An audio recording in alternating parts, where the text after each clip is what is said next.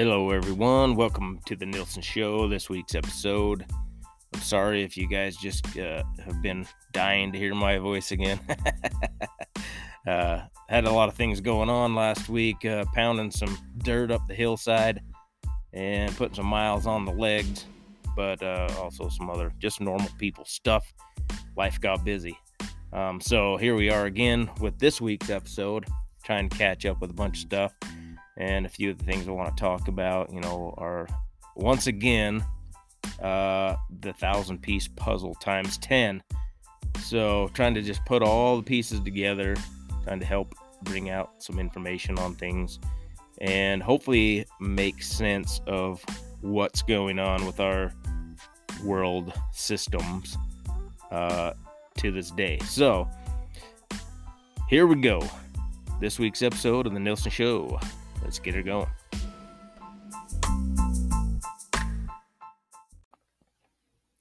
All right, to start this episode off, um, just gonna go over a recap of something. Now, I want you you got to listen to this very carefully once again. Uh, this is a, about a just under seven minute clip, and I'm gonna play the entirety of it just so you get the full context and kind of understand where I'm trying to take this. Uh, and this is just only going to be one part of the cabal of crap I want to talk about today. So, this is uh, Yuri Bezmenov, the KGB defector from Russia. This was 1984. Mr. Bezmenov was born in 1939 in a suburb of Moscow. He was the son of a high ranking Soviet Army officer. He was educated in the elite schools inside the Soviet Union and became an expert in Indian culture and Indian languages. He had an outstanding career with Novosti, which was the, and still is, I should say, the press arm or the press agency of the Soviet Union. It turns out that this is also a front for the KGB. He escaped to the West in 1970 after becoming totally disgusted with the Soviet system, and he did this at great risk to his life. He certainly is one of the world's outstanding experts on the subject of Soviet propaganda and disinformation and active measures. Well, you spoke several times before about ideological subversion. That is a phrase that uh, I'm afraid some Americans don't fully understand. When uh, the Soviets use the phrase ideological subversion, what do they mean by it? Ideological subversion is, is the slow process which we call either ideological subversion or active measures, активные мероприятия in the language of, of the KGB, or psychological warfare. What it basically means is to change the perception of reality of every American to such an extent that despite of the abundance of information, no one is able to come to sensible conclusions in the interests of defending themselves, their families, their community, and their country. It's a great brainwashing uh, process which goes very slow and it's divided in, in four basic stages. Uh, the first one being demoralization. It takes from 15 to 20 years to demoralize a nation. Why that many years? Because this is the minimum number of years which requires to uh, educate one generation of students in the country of, of, of your enemy, exposed to the ideology of the enemy. In other words, Marxism Leninism ideology is being pumped into the soft heads of, of, of, at least three generations of American students without being challenged or counterbalanced by the basic values of Americanism, American patriotism. The demoralization process in the United States is basically completed already.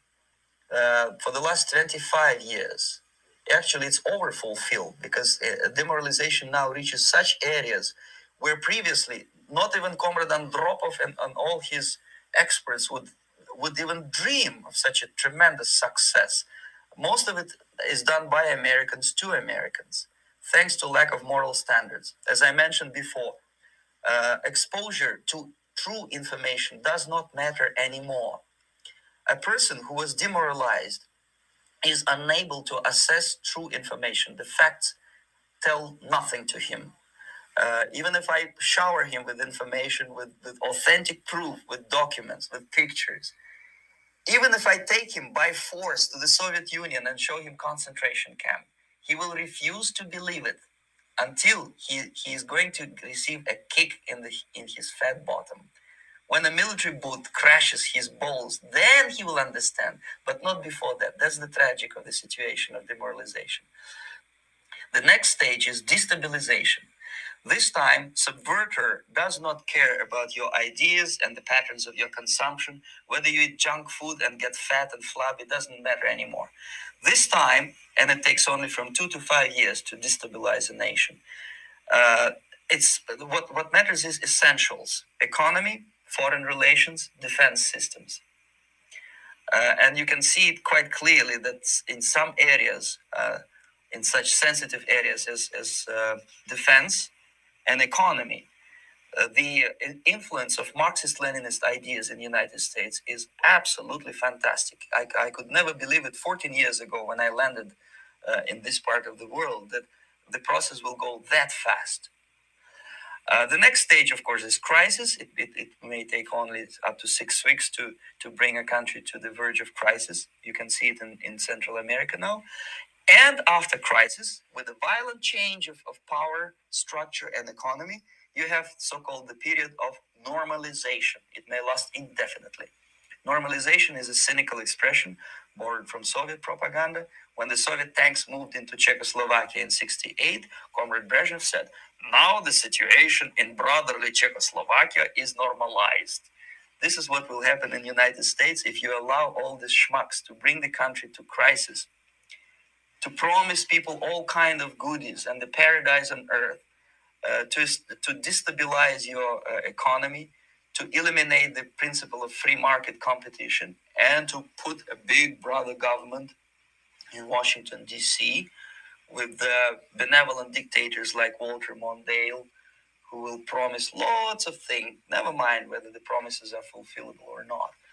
Your leftists in, in United States, all these professors and all these beautiful civil rights defenders, they are instrumental in the process of the of the uh, uh, subversion only to destabilize the nation.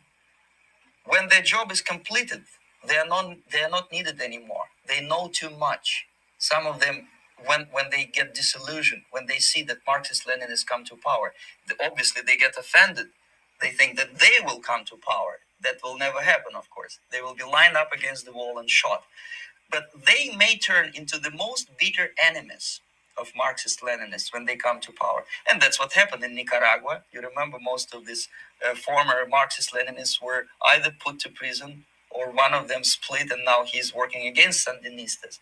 It happened in, in uh, uh, Grenada when Maurice Bishop was, he was already a Marxist. He was executed by, by a new Marxist who was more Marxist than this Marxist. Same happened in Afghanistan when uh, first there was Taraki, he was killed by Amin, then Amin was killed by Babrak Karmal with the help of KGB. Same happened in, in Bangladesh when Mujibur Rahman, very pro-Soviet leftist, was assassinated by his own Marxist Leninist military comrades. It's the same pattern everywhere. The, the time bomb is ticking, that every second, the disaster. All right, so that was uh, the Yuri Bezmenov. That's like I say, I think he's got interviews and different things like that that he's done that are a lot longer. They're about an hour and some odd minutes, but uh, that's kind of like the condensed version that kind of hit the topic points that he's talking about. Now, this was 1984, and if you ask me, basically what he's saying, I think he was a little bit off on his timing because you know he's looking at the the now. Um, more of this stuff, I would say, of what he's talking about, probably, in my opinion, looks better to what is going on now. Uh, so, especially like with the World Economic Forum, this whole Great Reset thing, uh, it's it's all kind of the same principles, right? So you look at it like, uh, oh, I don't remember the guy's name now, but off the top of my head, but it, he's like the head guy at BlackRock. Um, him basically saying that we have to force people to do th- certain things, you know, because they're they're all everybody is using the climate these days as the the existential threat to humanity, which I do not fully buy into. I mean, there are there are things that I believe that are man-made caused, but not in the way they claim them to be. um, just due to understanding how processes work or within our earth and stuff and not to get too far off onto uh, climate change stuff because you've heard enough of that from me for a while uh, so anyways what he's basically talking about is the teaching the generations of this and that you know down so maybe his timing uh, you know at his time probably looked like it was these things were happening but if you ask me it looks more or less like that it's kind of been ramped up now, pushed into more of a let's let's do this now. Uh, Klaus Schwab, the kind of the head guy, I've you've played his clips on here before too, uh, talking about right now using the pandemic, the you know the COVID crisis, to start pushing their agendas forward, and they're getting all these world leaders to help do that. So, uh, I haven't to get a little off topic here, I haven't talked a whole lot about what's going on in Ukraine, and I will touch on that, kind of my thoughts on that a little bit as well, because I think what's happening is um, we're being subverted, like he's saying, into believing that Ukraine's this innocent country, that oh, this big bad Putin guy, you know, like I say, he's he's not a good guy, but him invading uh, Ukraine is has a lot to a different ideology than what we're just you know being fed by the the news media's because I don't think anybody's really looking at uh, factors, all the different factors. So back to the the part that I'm talking about first. So Yuri Bezmenov and his, you know, talking about teaching the the generations, you know, so, how does the education system work? Well, you have to teach teachers how to teach, right? So, if you get these leftist minded uh, professors, let's say, that are teaching, you know, semesters upon semesters for who knows how many years with their leftist ideologies of how to teach younger kids, um, because younger kids if you understand how kids' minds work, is they're very influential on what you know what they would consider adult authoritative people which is you know parents uh, and teachers for the most part when they're growing up young you know so if you're indoctrinating them with propaganda by the time they reach junior high and high school which is what you're starting to see a lot of different things on like TikTok and all these popular things now that if you've got kids talking anything about politics uh ju- just listen to what they're saying and you can understand where their ideologies are coming from because it's been molded that way it's not that they've just come up with this stuff on their own because if that was the case they'd probably have a lot different perspective uh, but if you're only fed one side ideology, right or left, uh, and that's the, that's the thing that usually falls apart when um, leftist ideology is challenged, which is why they try and shut anybody down that's trying to challenge their ideology. They have to be banned from platforms, uh, not have a voice, and I mean that's kind of one of the main reasons that I even started doing this podcast in the first place is just to I I live here in the real world just like you know anybody else is listening to. I don't go to Washington. I don't go to fancy dinners and hang out with other rich people or corporate you know, CEOs and all that good stuff. You know that essentially, like if you've taken my advice and went to the World Economic Forum and just watched these people talk, um, tell me if there's one poor person or even a middle class person that's anywhere in any of those discussions. And they don't see a problem with it because they they feel like they're educated you know they're they're more woke with what's going on in the world. But their perspective is very narrow minded it's like oh if we just do this you know it'll make it great for everybody they try this has been a thing that has gone on since mankind has been on earth is the the in uh, I don't even know how to really phrase this. I want to say inequity because there's there's always going to be a poverty class. Whatever these people think they're creating to get rid of poverty as far as an equity, they use the word equity, which makes uh, everybody the same. That's that's kind of what their definition of that means. Make everybody the same, so nobody's rich, nobody's poor. Except the problem here is going to be is rich people are still going to be rich, but basically everybody else is going to be equally poor. That's that's essentially what happens. But in their minds, um, it it seems like they think that will raise the people out of poverty to the middle class, but essentially the way they're trying to do it puts everybody in the middle class down at the poor class. uh, I mean, you can see what they're trying to do with just just energy, and that's what I mean. So there's so much stuff going on. It's all overwhelming that most people just want to stick their head in the sand and forget about it, and just go about living their lives. And like, well, what can we do about it? And that is part of the problem, is because we're not standing up enough.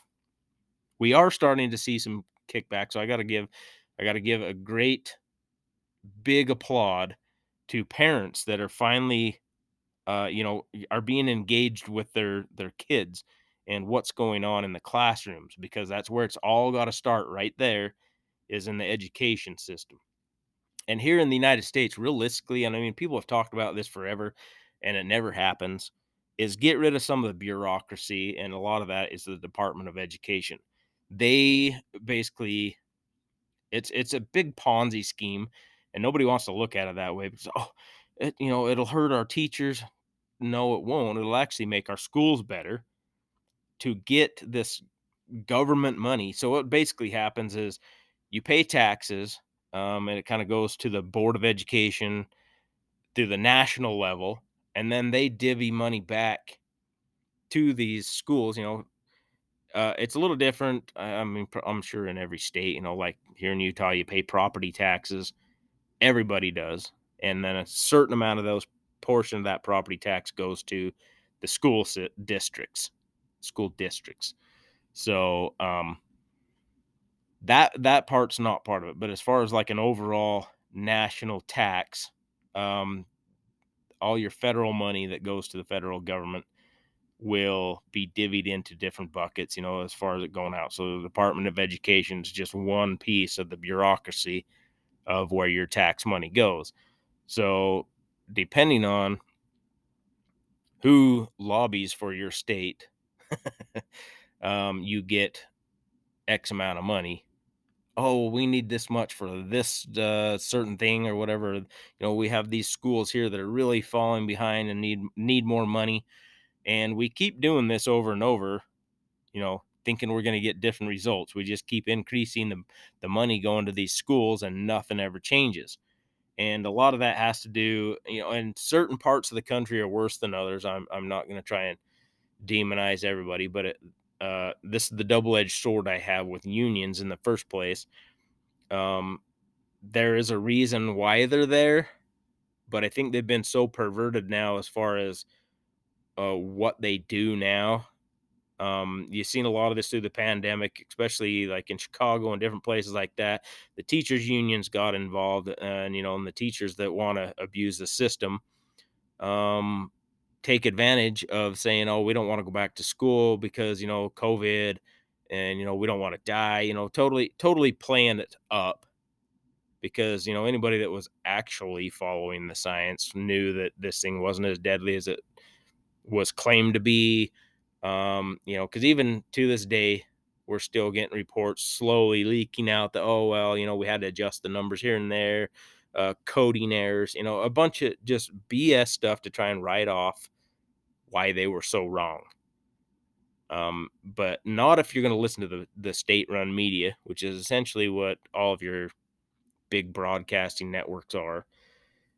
Um, thank goodness realistically for the internet where you can actually go and find truth somewhere. I mean, there there is stuff that people are just total conspiracy theorists, and uh, you watch them, and you're like, uh, okay, that's that's pretty crazy. It's not even making any sense.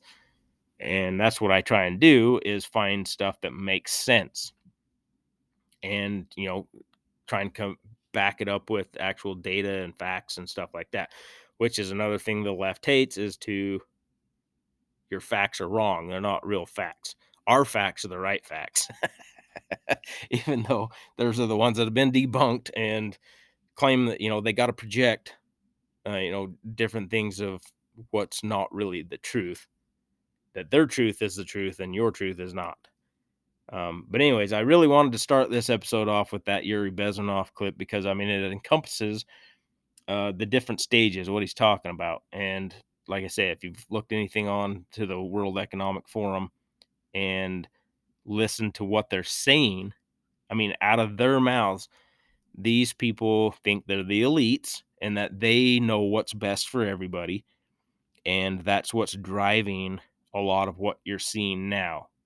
I mean, I don't know if what state you're in or country you're in, even uh, what your energy costs have gone up to right now. I mean, they all want to blame it on Russia and Putin, and uh, that's that's a ruse.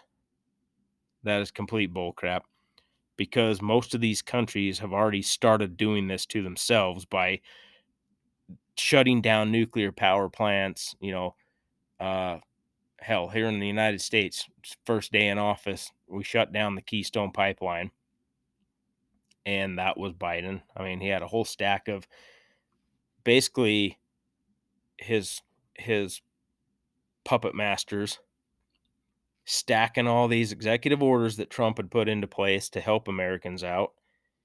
And essentially that's the problem with executive orders is because the next whoever comes in next can basically go through and undo everything you just did. Uh, and you start seeing the effects of how this, you know. So let's say, let's just say we'll, we'll kind of pivot a little bit here to energy. Um, let's just say they had finished. They by now the Keystone Pipeline would have been finished and operational. So let's just say we are pumping oil from Canada down to the refineries in the Gulf, and we have this extra oil. But instead, that pipeline's cut off. They threaten to shut other pipelines down for various reasons because of this climate agenda I mean, they they openly talk about all this stuff. So if, if you're saying I'm a crazy nutbag, you can go to any of these sites and listen to them say it themselves. Um, they got this new, uh, well, it's not new. It's been going on, I think, the last nine, ten years. Um, the world government's, uh, what the hell is it called now? It's the world government. Uh, crap. Here, I'll find it here in just a second. It's the world government Oh, here it is. The World. Oh boy. World Government Summit. And they're talking about are we ready for a new world order? Now, the new world order, as if you've paid, ever paid attention to anything, has been a conspiracy theory for decades. Uh, probably since the 90s, early 90s. But is it really? Now, the thing is, is a lot of this stuff, like Yuri Bezmenov has stated out, takes a few decades to kind of work its way through the system. I think now a lot of these people, you know, like Klaus Schwab, are getting older and realizing they want to see this stuff through. So now you've got to start you know you've you've worked just like he said and I've put I wish I still had that clip I'd play it again in Klaus Schwab's own words uh when he stated it in 2017 that they have been infiltrating the cabinets of these countries like Justin Trudeau and Argentina, the leader of Argentina. And that's where I'm going to kind of tie in Zelensky because he is part of this whole thing as well. And we have been kind of tricked, I would say, more or less, into believing that Ukraine is this innocent country, you know, and the main thing why Zelensky got in there is because the country was really corrupt to begin with. And he come in and promised that he was going to fight corruption.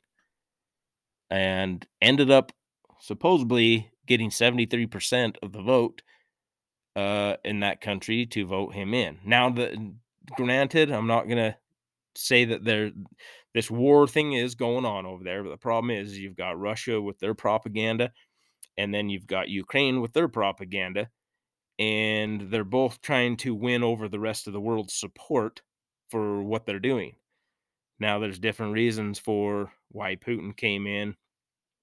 That I think a lot of people haven't really looked at, and I haven't really seen a whole lot in the mainstream news media on why Russia would, you know, nobody really seems to understand Putin. They're like, oh, he's an evil dictator, you know, and he wants just wants to take over those countries and expand his power like Hitler and or whatever stupid reason they have that doesn't make any sense. But I'm gonna give, you know, just because some other things that I've found, uh, I'm gonna kind of give you a different perspective than the mainstream media. And I don't know, maybe it'll make sense. Maybe maybe I'm the crazy one. I don't know. But uh, we're coming up on my 25 minute time here. So up to my 30 minute mark. So I'm just going to take a break here now, get my other stuff ready to go, and then we'll come back on this next part uh, with a little bit of that. And like I say, all this stuff ties together. So I don't want to. It seems like if you've listened to this episode uh, or any of my episodes, it seems like I'm jumping all over the place. It's because it's this is like a puzzle you know, and if you know how hard a thousand piece puzzle is, you know, it's pretty big, got a lot of pieces. You got to kind of look, okay, this shape fits. No, maybe there, but it's a color over here. So it's got to go closer to this color of the picture. This is like a 10,000 piece puzzle because it is encompassing, encompassed the world. So the thousand piece would just be the United States. 10,000 pieces is going to be all these other countries that are involved with this stuff that you know, they're all all full bore. Well, let's put it this way. They're not all full bore, but the cabal of countries that are all in on this uh, with the global I don't know, climate change now agenda, which is kind of the driving factor of what why you're seeing what's going on with the oil industry and all of their push for electric vehicles and uh this the thing they want to do with like cities because they they have a, a basic you know theology i guess that x amount of people most people are going to live in cities like large cities by 2050 or some some weird number like that and i've actually got an article i'm going to read on that. Uh so let me think on how i want to put this together to start off the next bit. Um Actually, I got one other clip too that I want to play from Tucker Carlson before I get too far off of like the education thing. And this actually goes for the state of Utah and our governor because we've seen the other thing with DeSantis going on in the Disney dispute thing. And we'll we'll talk about that too a little bit too, I guess, before I get too far off the rails on this other stuff. Um, and what's really kind of going on in Florida. It's not the like I said in the last or whatever episode it was it's not the don't say gay bill. It's about parents having rights to not have teachers or whoever coming in and talking transgender or the LGBT, the, the alphabet soup people stuff to kids that don't understand what the hell they're even talking about. So it's it's trying to give parents the right to say no, you can't teach this stuff in class. Not saying you can't say gay, we're just saying we don't want this stuff taught to our kids that don't comprehend that stuff. They're not adults. So we'll go over that a little bit too and kind of talk about that a little bit. So we'll be right back.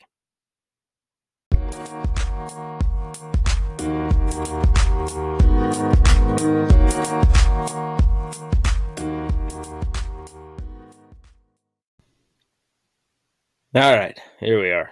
So this uh, a Tucker Carlson bit he had um, I don't know when it was from here. Uh, a day ago. Yeah, there you go.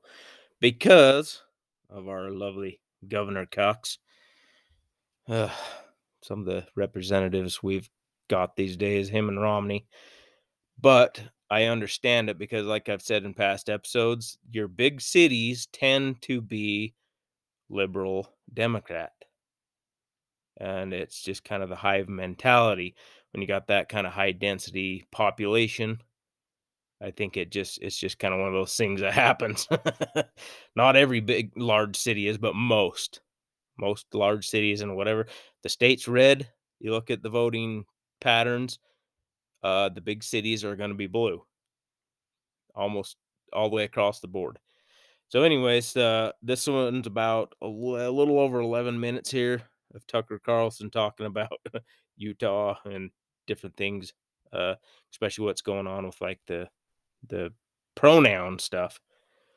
So, anyways, here we go. Good evening and welcome to Tucker Carlson. Tonight, when you think of American states that have fallen right off the ledge into the deep end of vacuous lifestyle liberalism, and we do think of that from time to time, you probably think of Vermont. Vermont's a place that banned fracking despite the fact it has not a single oil or gas well in the state. Or maybe you think of Massachusetts, where virtually all human pleasure has been banned for decades, if not centuries. And of course, you think of California. California, a place where one city is now paying people to be transgender. All of these are famously liberal places, so you're not surprised. But Utah is not a liberal place. When you think of Utah, you imagine big, happy families, an even bigger, salty lake, and a couple of very good ski mountains. You think conservatism, because Utah is conservative. It always has been, it still is. Utah has the highest rate of church attendance in the country. It has one of the lowest crime rates. The birth rate of Utah families is fully 25% higher than the national average. In the last presidential election, Donald Trump took nearly 60% of the vote in Utah. So Utah is definitely not California. And yet, some of its most prominent politicians would very much like to change that. If you don't believe it, watch them talk sometime. They sound like they're running for city council in Santa Monica. That doesn't make sense. Talk about a misalignment. A highly conservative state with extremely liberal leaders. How did that happen? Actually, it's not as unusual as you'd hope it would be. Across the country, some of the most liberal Republicans represent some of the reddest states. Why? Well, maybe it's the result of corporate influence and corrupt party leadership. That's true. Maybe voters in those states don't feel threatened so they're not paying close attention to who they vote for. Whatever it is, it's very obvious. By contrast, the most energetically conservative governor in the country is not from Alabama, he's from Florida, which to this day is split almost evenly along party lines. So Ron DeSantis has to earn every vote, and he does that by representing his constituents. It tells you a lot. Meanwhile, bright red Utah is now led by a cut rate Gavin Newsom imitator called Spencer Cox. Spencer Cox is a former telecom executive who always seems like he's auditioning for the title of America's guiltiest white guy. He's beyond belief. Watch this virtual town hall with high school students last year, in which Spencer Cox announces his preferred pronouns to a young girl in the audience. Well, I thank you so much, uh, Gabby, for that that question. Um, and uh, my preferred pronouns are he, him, and his. Uh, so, so thank you for sharing yours with me. Oh, I guess we got to listen to commercial ads from YouTube. uh, hey, I'm cut rate professional here. Ooh, what a creepy guy. My preferred pronouns are he, him, his. Cox tells a room full of children. So we've got that cleared up. Spencer Cox identifies as a male, at least to some limited extent. Now, Cox could have cleared up that mystery a lot more quickly simply by declaring, I'm a man. Instead, he went full hostage video. My preferred pronouns are he, him, is. Just in case you had any doubt that neoliberal interest groups control Spencer Cox's brain. Now you know for certain. Because it's never about gender, it's always about obedience. Spencer Cox is obedient, if nothing else, but not obedient to his voters. That's the weird thing. What exactly is the market for superfluous pronouns in Utah? Pretty limited, you would think. Most people in Utah don't need to be told. Yet somehow Spencer Cox is their governor. In a piece today, a really good piece, Nate Hochman of National Review reports that the very first document Cox signed as governor of Utah was something called the Utah Compact on Racial Equity, Diversity, and Inclusion. And it's everything you'd imagine and more. The document describes racism as, quote, more than just an individual character flaw. No, racism instead is a system that you participate in, Mr. Mrs. Racist, a system that can only be stopped with, quote, bold anti racist actions and policies right now. Ooh, you know you're in trouble, Mr. and Mrs. Utah voter. What are these policies? We'll let Spencer Cox explain. Here is Spencer Cox wearing his little obedience mask during a Zoom interview, explaining that he supports excluding white students from an academic scholarship program purely because of their skin color, because that's anti racism. No, it's not racism, it's anti racism. The Utah Jazz is excluding white children from consideration for their scholarship program. Do you think this is racist? And what will you do to prevent the Utah Jazz from acting in this racist manner? Well, I, I, don't think it's racist. In fact, I, I, think it's in response to, unfortunately, some very difficult and, and racist injustices that have happened in our community for a long time. so here's this moist little guy sitting alone in his gilded room with a mask on telling us it's not racist to exclude people from a scholarship based on their race. Does anyone else in Utah believe this? We'd like to meet them. There can't be many of them. Most people in Utah have more sense than that. Racism is when you hurt people based on their skin color, right? Right. And most people in Utah, by the way, still believe in biology, also gravity and photosynthesis. The state of Utah is pro science. And we know this because Utah State Legislature just passed a bill banning men from competing in women's sports because men, it turns out, are not women. But Spencer Cox disagrees. He vetoed that bill. Fortunately, two thirds of the legislature overrode Spencer Cox's veto and finally got the bill passed. This has been going on for a long time in the state of Utah.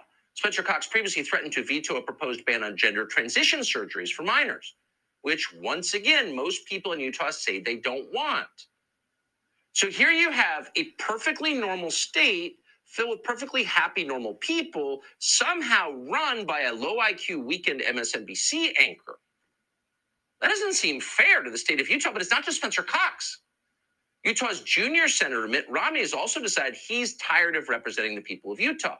So instead, he's speaking for his neighbors in the state of California, where he lives a lot of the time. Less than a year ago, this is an amazing example, it was just June of 2021.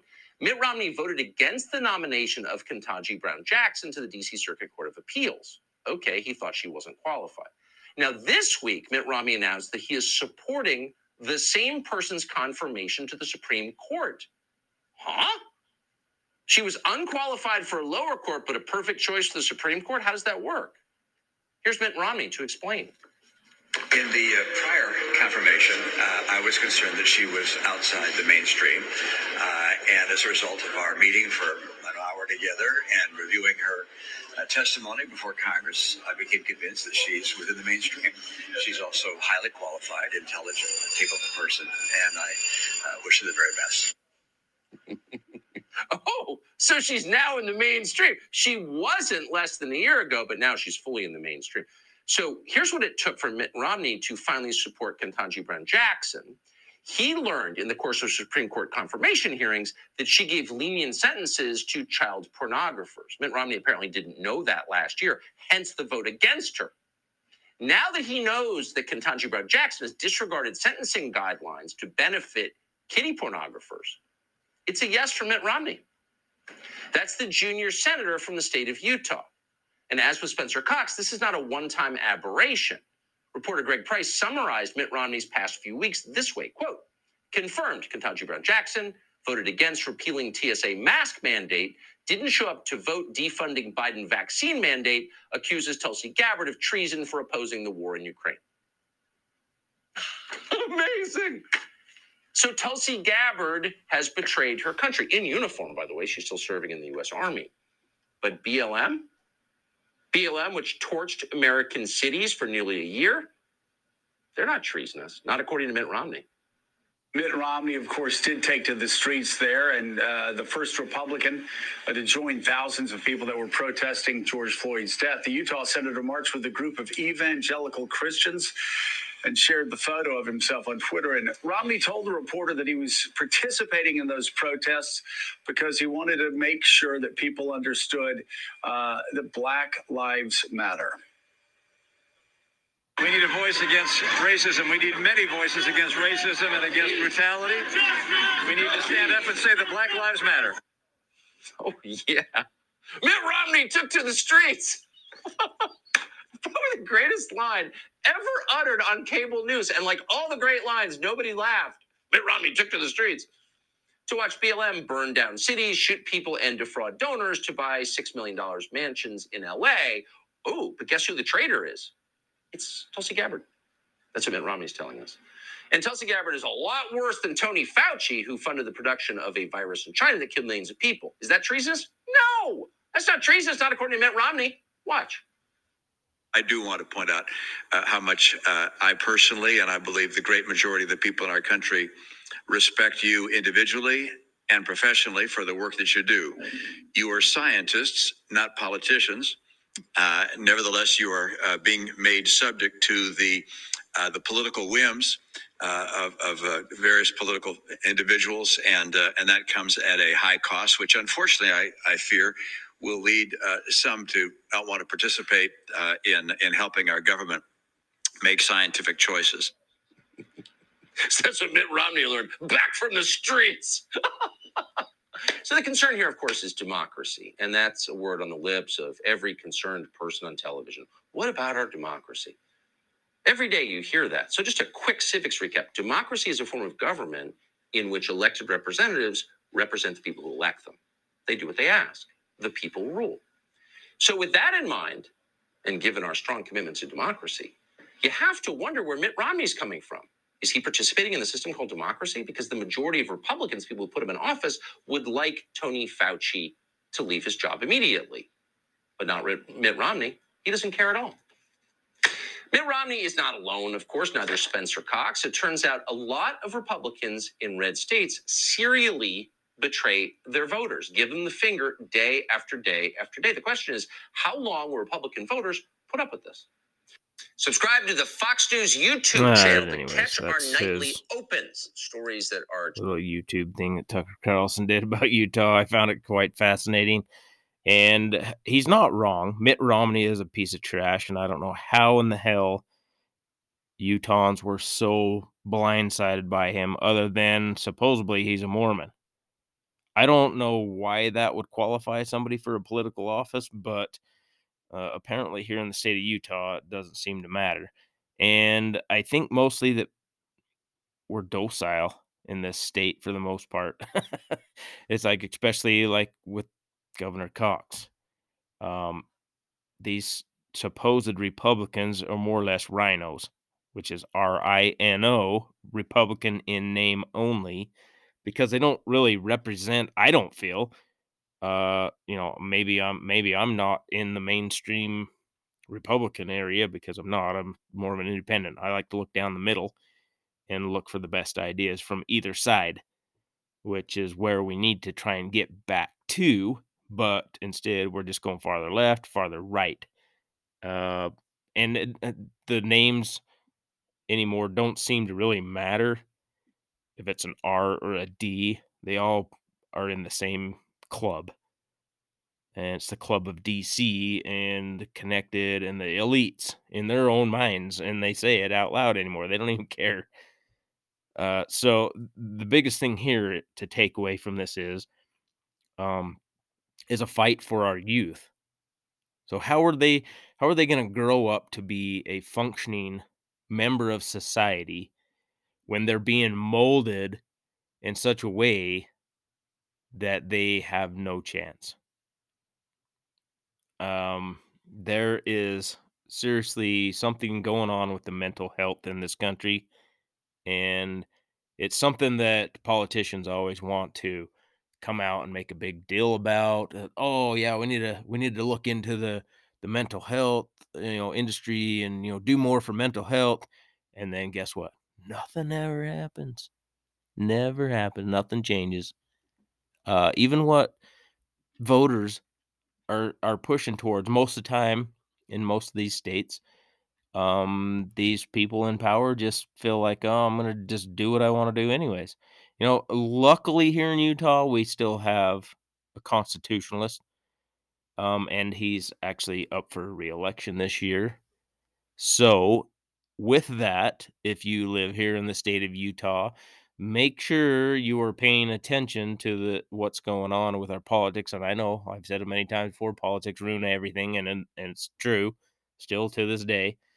But if we're not paying attention to what's going on, um, this guy could possibly get voted out. And I like him because, for the most part, he is a constitutionalist. Which, if we could get most of our politicians to get back to, then we could actually, I think, have a functioning government of a constitutional, democratic represented republic. And his name uh, is Mike Lee. And I really wish I could uh, get him on here to answer, you know, at least talk about a couple questions because just like it's it's been a thing for a while now. People have wanted term limits, but of course, I think like I've probably said before. So, uh, sorry if I repeat myself over and over again sometimes because, like I say, it all it's all kind of a big piece of the puzzle. Once you start putting it together, it all blends in. Um, but anyways, uh, I would like him to try and address the term limits thing. And like I said, these guys aren't going to vote themselves out of a job, no matter how much they want to get in front of a camera and tell you, "Oh yeah, oh, yeah, well, I support that, I support that." When it comes right down to it, they don't vote for it. I mean, if a few of them will, and that's the game they play nowadays. Is uh, if they know there's not enough votes to get it to pass, they'll vote against something, or vote vice versa. So just like uh, I don't even know if anybody even knows who this Ketanji Jackson is. She's uh, replacing a Supreme Court justice who's retiring, and he, he I don't even remember the guy's name, but he was on the liberal side of the thing of the you know the split of what they want to call the conservative or the the liberal side of the Supreme Court justices. And uh, the thing I think they're trying to do with at least this is what it seems like because they they throw a big fit every time.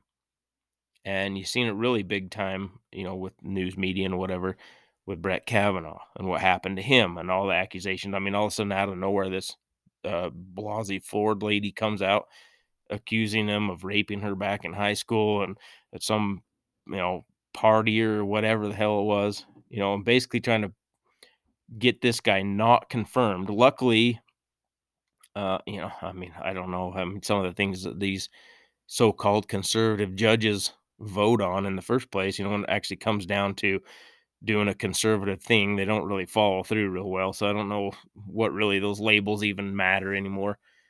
Um, but they, uh, yeah, this Ketanji Jackson was, you know, interviewed.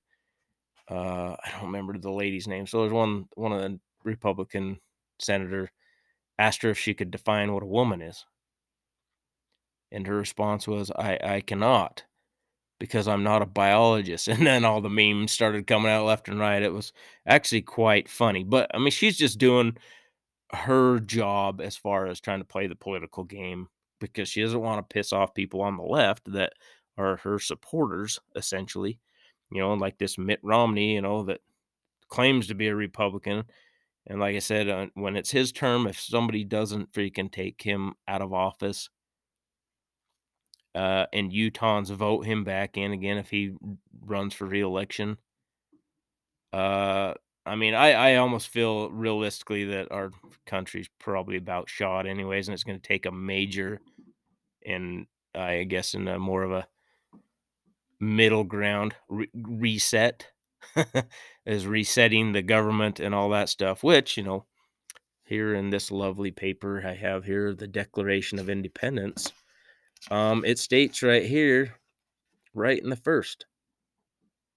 Uh, actually, I'm just gonna read it to you because it's something that uh, I don't think anybody ever, nobody ever looks at this stuff anymore. I have no idea what's even in the Declaration of Independence, or even, you know, you hear all the talking points on our, you know, civil liberties, but have no idea what the amendments of the Constitution even are. I mean, I I can't, I don't remember them, but that's why I keep this around so I can, you know, look them up and read what the actual text says. But, you know, the Declaration of 13 United States of America, you know, about middle and down. Uh, so let's just see. We hold these truths to be self evident, the line that uh, Joe Biden can't seem to remember. We hold these truths to be self evident that all men are created equal, that they are endowed by their Creator with certain unalienable rights, that among these are life, liberty, and the pursuit of happiness. That to secure these rights, governments are instituted among men, deriving their just powers from the consent of the governed. That whenever any form of government becomes destructive of these ends, it is the right of the people to alter or to abolish it, and to institute new government, laying its foundation on such principles and organizing its powers in such form as to them shall seem most likely to affect their safety and happiness.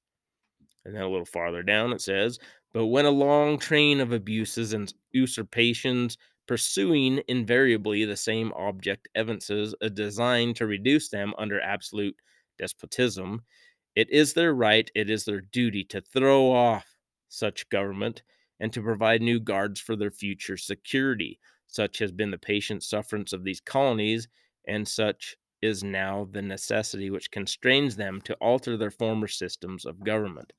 Now, everybody knows this was written back in the early 1700s, or well, I guess late 1700s.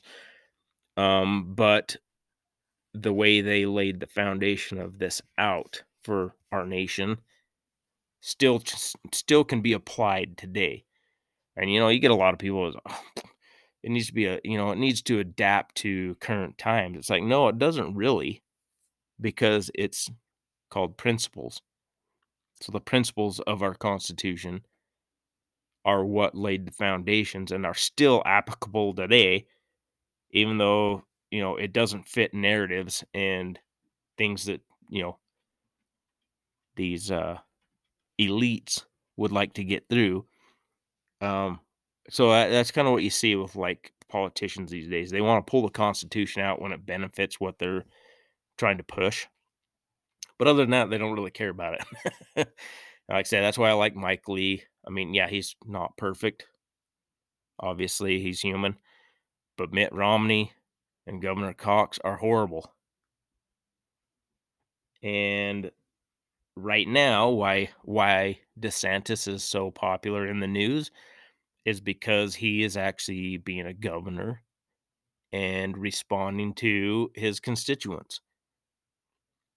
So he, you know, Disney is a really oh, I don't know what you'd want to call them. They uh, they were, I would say, a really unique, you know, idea I mean, Walt Disney, you know, had this vision and he knew how to get things done and he he knew how to I mean, he was realistically a great politician even though he wasn't a politician, you know, but he had this dream about this fantasy world basically that he wanted to bring to life and entertain people with it which has been great for a long time. But now the in the era of wokeism and you know you start getting the the Marxist ideological people into these powers of CEOs and stuff of all these corporations and whatever, that's when you start getting like all these stupid things on transgenderism. Um, and I'm not going to dive into that too deep because that would take like a whole episode all on itself to explain my my position on that stuff. Um, but anyways, so they're they're trying to come out and say that this bill that DeSantis put out, which is the parents' rights, uh, something or the other. Geez, I don't, remember what it's called now. Now I'm thinking about it. Uh, Florida bill. Let me see here. Bill on parents' rights. Hard to be the producer and the person that's talking to you at the same time. uh, that's what you get with a redneck podcast like mine. Um, so it was uh, HB 1557, Parental Rights in Education. So now what happened with that is somebody, I don't even know where it came out from, where it was said that it don't say gay bill. There's like a bunch of people on Twitter and stuff said, "Oh, DeSantis is coming out with the don't say gay bill," And then, like in perfect leftist fashion. Nobody goes and reads the bill. They just parrot the exact same thing that these people started. And that's exactly what happens in the news media. They all start saying the same thing. Uh, Ron DeSantis don't say gay bill. And if you read the bill, it says nothing about gay anywhere in it. It just basically says that parents have the right to, uh, for you not to be teaching their kids about LGBTQ plus two, seven, whatever, whatever it is now, because it changes weekly.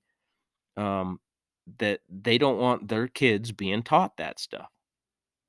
So it's given them the parental rights in education, just like the bill is actually called, and not the "Don't Say Gay" bill. um. So, anyways, I'm gonna I'm gonna come back to this. Uh, I got to take a break here. It's gonna cut me off mid sentence. Uh, I'll be right back, and we're gonna go over what the bill actually says. And you know, this is this episode is mostly I wanted to be talking about protecting our kids. Um, and you know, kind of the differences in what these people are thinking and what everybody else should be thinking and why you should be engaged in what's being taught, at least a little bit understand what's being taught in your schools to your kids. So you have as a parent, you know, not the whole Hillary Clinton, oh, it takes a community to raise a child. No, it doesn't. It takes a family. And that's what they don't like. They don't want a nuclear family. And they've been trying to tear that down for for decades. Um, and to think for themselves. That's the whole the left wants a hive mentality. No, this is what how you should think and stay in this lane. You deviate from that and we're going to punish you. Where I think more to the right, they're like, "No, think for yourself." So no, so this is the problem. What do you think about it and how do you how do you come up to your conclusion? You know, think about it and come to your own conclusion instead of me telling you what you should be thinking. That's the different, the biggest difference between the right and the left right now. Um, but anyways, getting close to my time. Let's let's take a quick break here. Be right back. All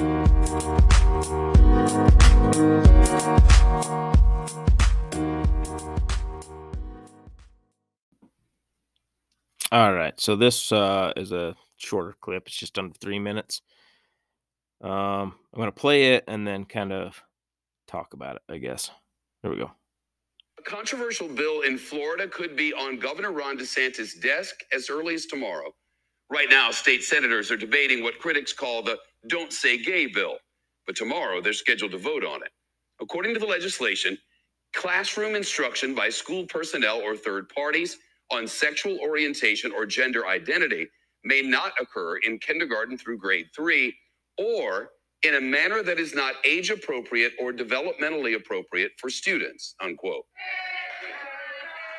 Protesters rallied outside the state capitol in Tallahassee today to make their final push against the bill. Here's CNBC's Valerie Castro.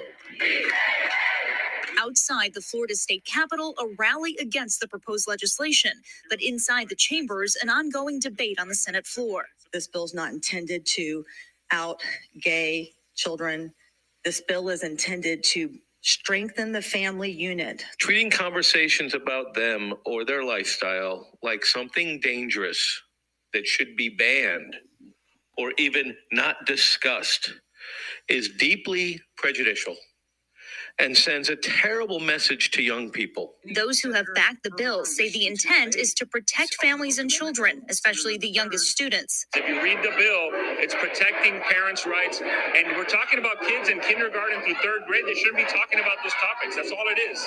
Governor DeSantis is expected to sign the legislation. And we're going to make sure that parents are able to send their kid to kindergarten without having some of this stuff injected into their school curriculum. But GLAAD, a national LGBTQ advocacy group, says passing the bill is dangerous territory.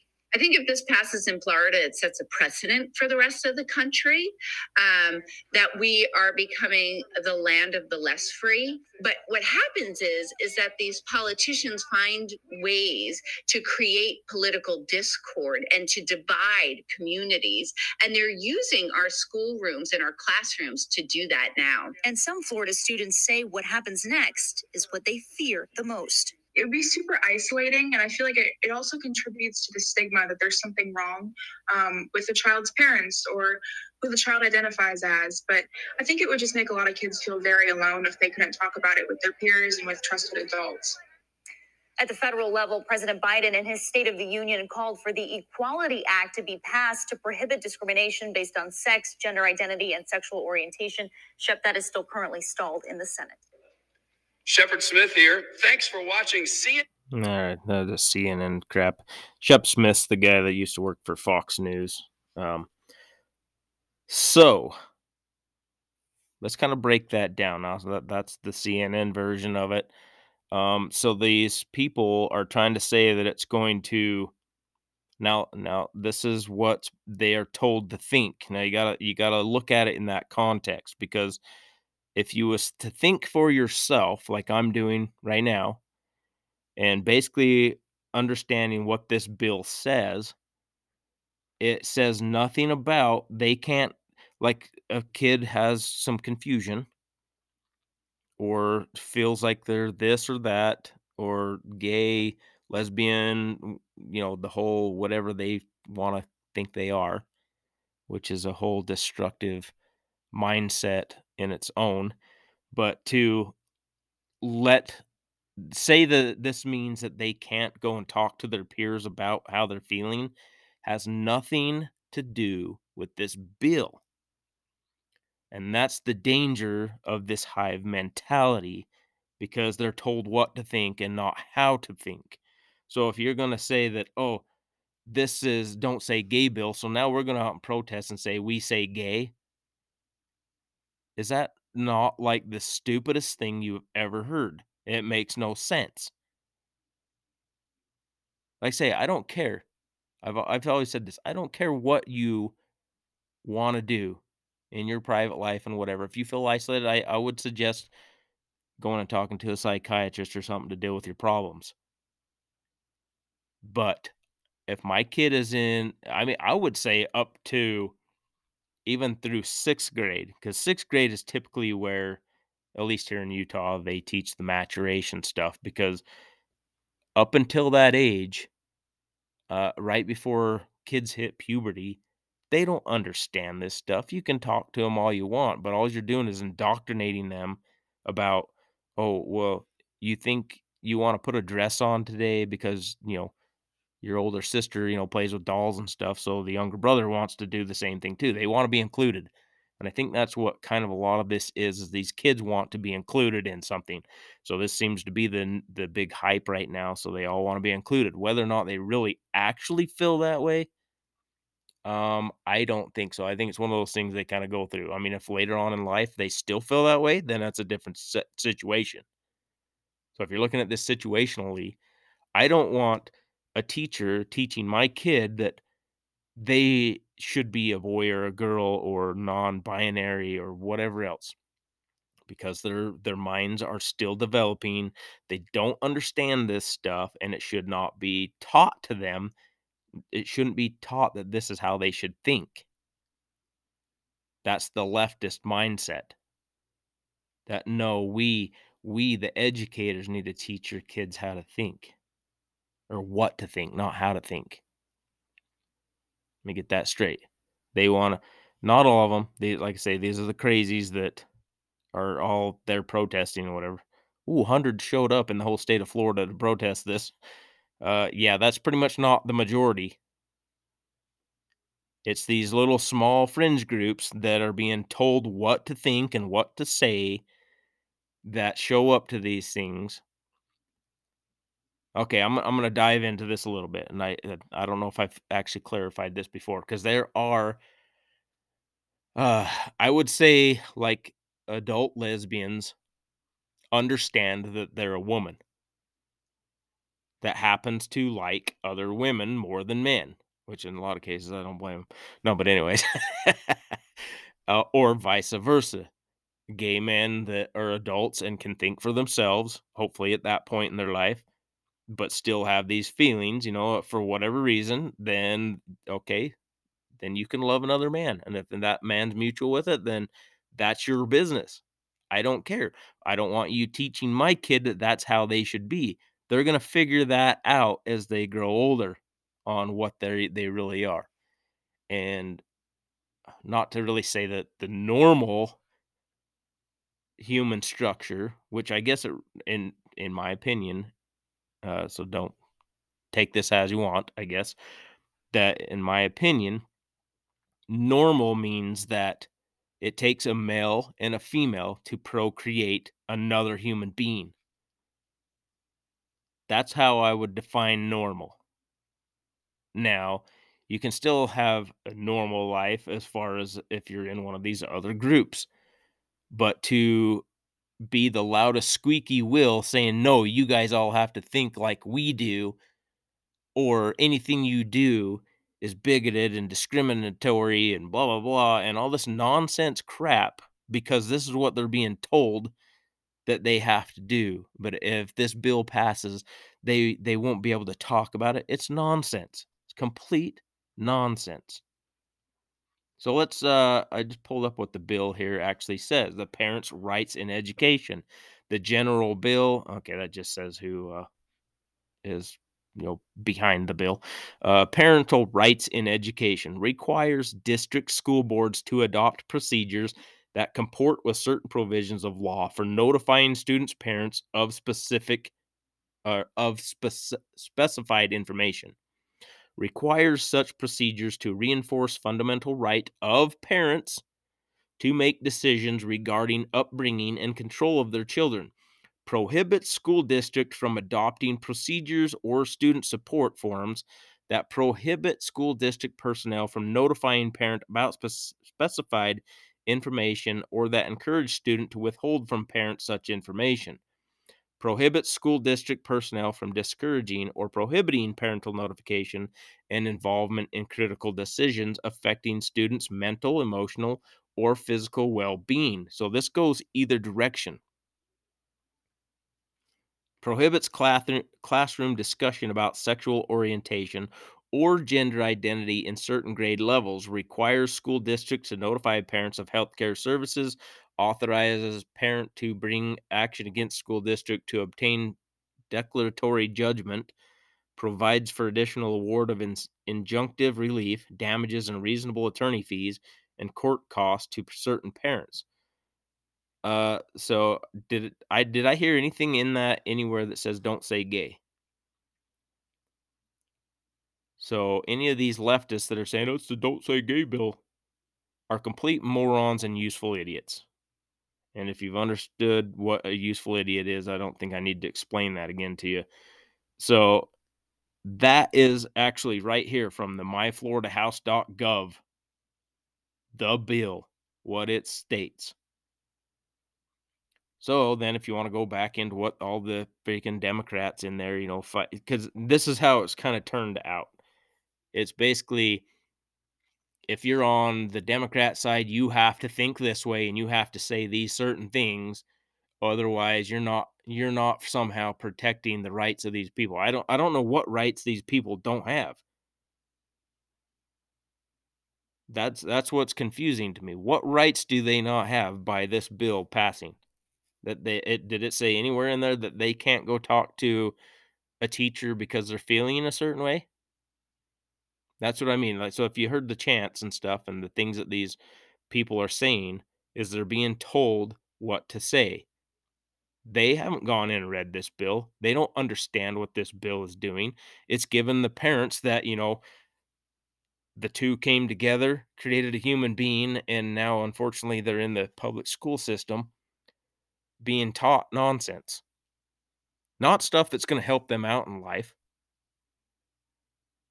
not you know what our government is doing to screw us over on a daily basis uh, with the money system and how all that works and basically the destruction of what we know as capitalism in this country and around the world. And they just they don't understand that stuff. And a lot of it's just due to the failure of our education system. Know like i said this isn't this isn't uh a teardown of all teachers because there are a lot of good ones still out there. But like Yuri Bezmenov says, that starts out in college. The colleges, these liberal Marxist teachers or professors that are teaching teachers to teach certain things. So, like I say, the the longer that keeps going, the bigger that virus gets. And that's exactly what it is. It's just growing and growing and it's infecting more and more people. Unfortunately, but that's where it's starting is in the education system in general. And you start getting people like these people that are saying, We say gay, because they don't even have any freaking clue of what the bill even says. But they're useful idiots because they've never been taught to think for themselves.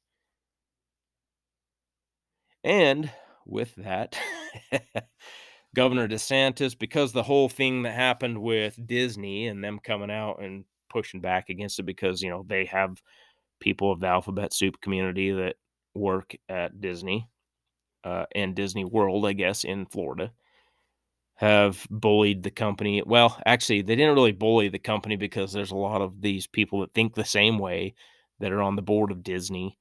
And so they also, you know, have to make their presence known and, oh, we're gonna this or that, you know, we stand with these this community. And it's like, okay, well, then you know what?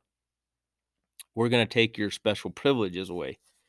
Because from what I've understood, that uh, back when Walt Disney built or got permission to build Walt Disney World, um, he was able to work out a deal, I guess, with the the governor of the state of the time, um, to kind of self rule themselves as kind of almost like their own little country.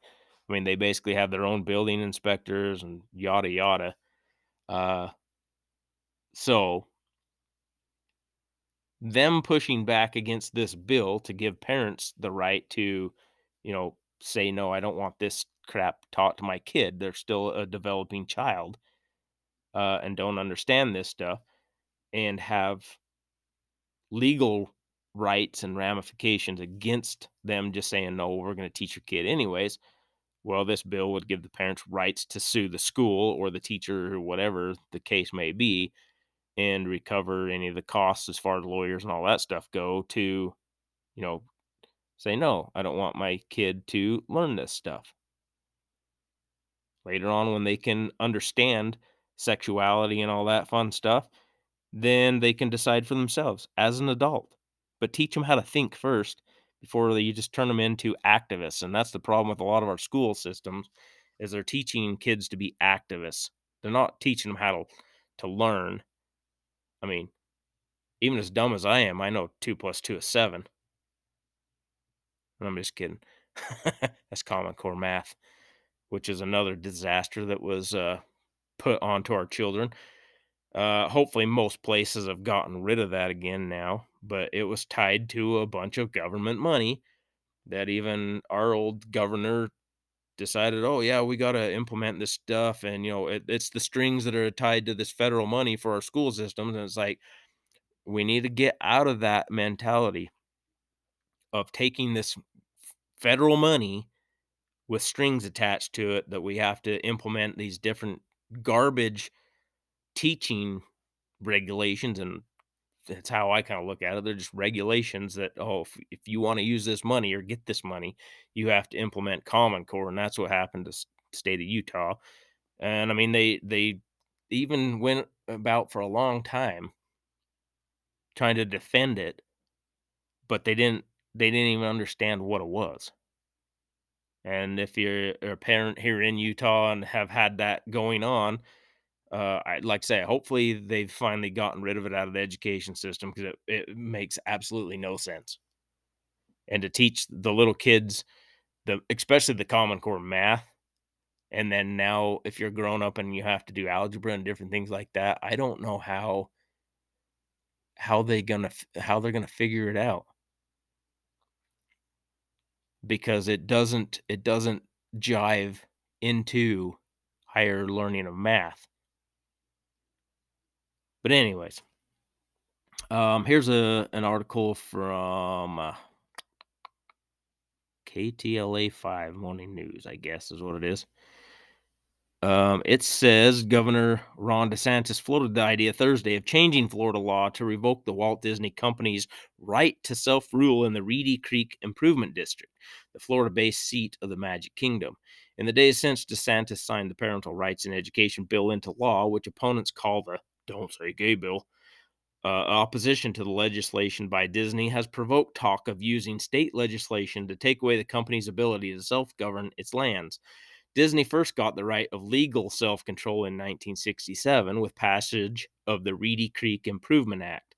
According to the historical documents for the Reedy Creek Improvement District, then Florida Governor Cloud Kirk signed the RCID Act into law in May of 1967, creating two municipalities, Bay Lake and Reedy Creek, which was later renamed Lake Buena Vista. The location, nestled between Orange and Osceola counties, would later become the site where Walt Disney World was built. The RCID charter created a 25,000 acre of land as a special taxing district. At the time, it was considered remote and uninhabitable, but now is the site of one of the busiest theme parks in the United States. To make Disney's plan happen there, you had to get special privileges from the state of Florida to essentially run itself. Uh, so, like I said, it's kind of its own mini little country. In 1967, the Florida state legislature, working with Walt Disney World Company, created a special taxing district called the Reedy Creek Improvement District that would act with the same authority and responsibility as a county government. Um, enter an era of the Magic Kingdom, living a life of self determination and self rule. Now, following the company, company's public opposition to HB 1557, DeSantis and other state lawmakers have said they're considering revoking that charter through a repeal of the RCIA, potentially ending Disney's right to rule in Central Florida. State Representative Spencer Roach, Republican of Fort Myers, tweeted on March 30th that he met with colleagues for a second time to discuss repeal of the decades old law. In Ponte Vedra Beach, uh, on Thursday, DeSantis said he wanted to repeal it, but not just over the current political fight and not just the privilege that Disney currently enjoys. The governor's words are reminiscent of the state's 2021 big tech censorship crackdown, in which a law was passed to allow lawsuits against companies like Facebook and Twitter over banning political candidates and equating it to a fight over free speech. In his speech in Ponte Verde, oh, uh, Vedra, Ponte Vedra, Vedra Beach, uh, and I probably slaughtered that one. DeSantis said the point was to take away the power of the woke corporations from interfering in Florida politics. I would not say that would be retaliatory. The way I view it is there are certain entities that have exerted a lot of influence through corporate means to generate special privileges in the law. I don't think we should have special privileges in the law at all, DeSantis said. Some of these things have developed over the years. I had to deal with this last year when we passed a law last year to protect Floridians from big tech censorship. The idea was to let them be able to sue under the Unfair and Deceptive Trade Practices Act, protect political candidates from being deplatformed, stuff that was good. And it's being litigated in the courts, which we knew it would. But at the 11th hour, the legislature slips in a provision in that law that said if you operate a theme park, it doesn't apply to you. And that was meant solely to protect Disney. DeSantis said when the provision was added, he had decided whether or he had to decide whether to veto the bill and throw the baby out with the bathwater or allow it to become law as is, with the protection for theme parks. To be clear, Disney is not the only theme park in Florida. Universal Studios, SeaWorld, Legoland, Busch Gardens, and Discovery Cove are all in the state, to name a few.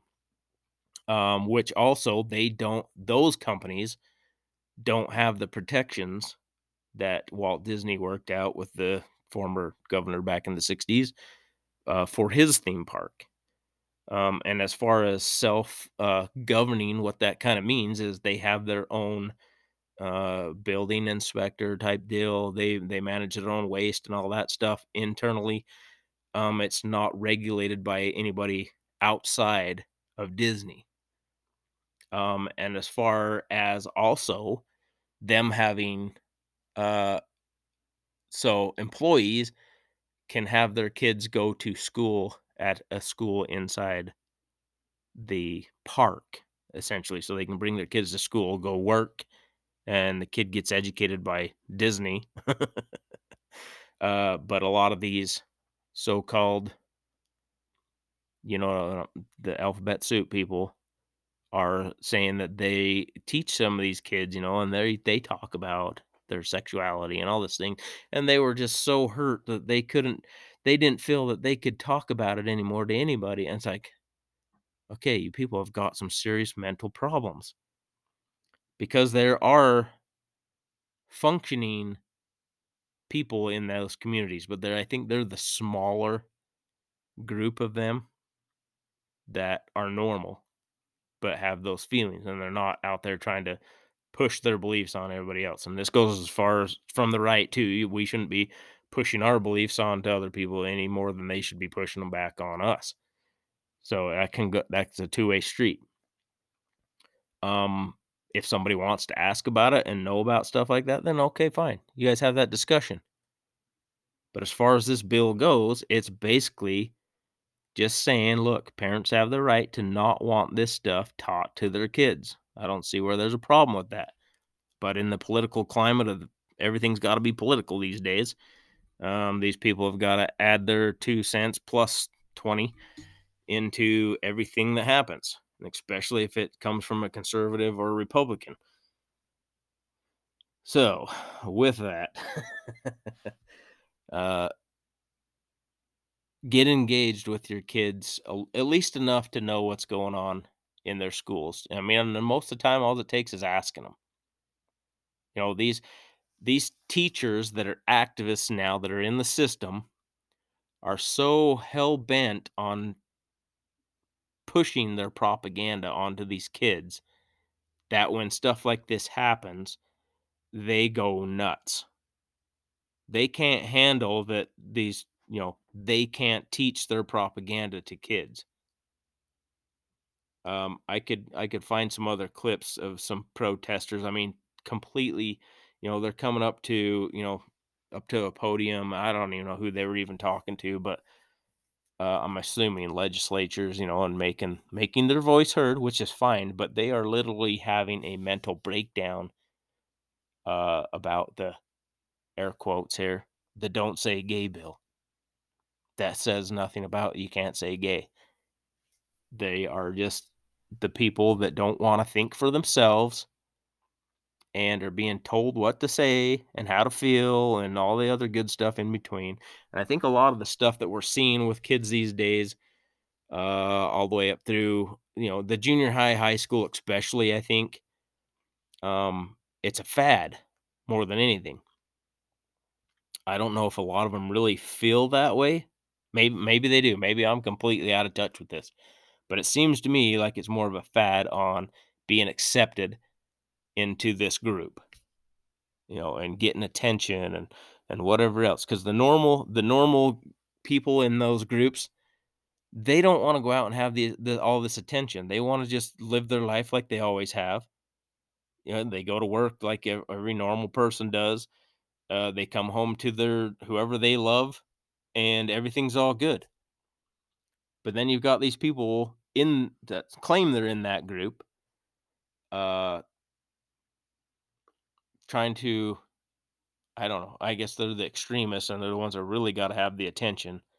And they're to get these laws passed and they're to call it every dirty trick in the book to try and get other people to bend the knee and give in to their will that oh you're just being a, a bigot and being totally discriminatory against the whatever lgbt 2 plus whatever and it's just not correct it's not factually correct and i mean I, I could go on and on about the transgender movement too because i mean we're seeing a lot of that too going into the schools with women's sports another uh, like i say they've tried to de-feminize women. You know, you got these feminist groups that are basically now neutering their own cause. Pun intended. Um, so you know, you've probably heard the other one about the the trans swimmer. You know, he's crushing all these. Was a man, was like ranked way far down the list in the 400 and something in the men's category, and all of a sudden decided he's a, a woman starts competing in the women's swim team and is crushing every woman's swim record there ever was. But we just got to accept that because, you know, he that's how he feels now. You see it in prisons, in the military. Uh, this this woke ideology has to be accepted. I don't buy into that. I feel like I'm a pretty reasonable person, and like I've said, I think for myself. Like if you're listening to this, probably you do that yourself, no matter what your orientation is or skin color or whatever else. If you think for yourself, you you get it. And unfortunately, politics ruins everything and gets injected into this ideology. And that basically all it does is we bend all this stuff, we give up our rights because there's no rights that these people don't already have that for some reason they claim you know these bills take away their rights but like i say most of these wackos are just they've got i don't know whatever issues in their lives going on uh, but i think they just need actual mental health some kind of reckoning there i don't know what it is but anyways uh, i'm gonna kind of push past this now and we're to get on to some other problems going on around the world and here in the United States as well.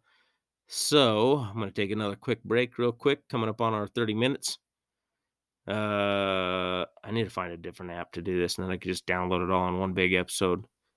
But I don't know, it's kind of nice to take a break too every now and then. Well, you can take a break too, and I'll have to listen to me in a constant ramble. So, anyways, we'll be right back.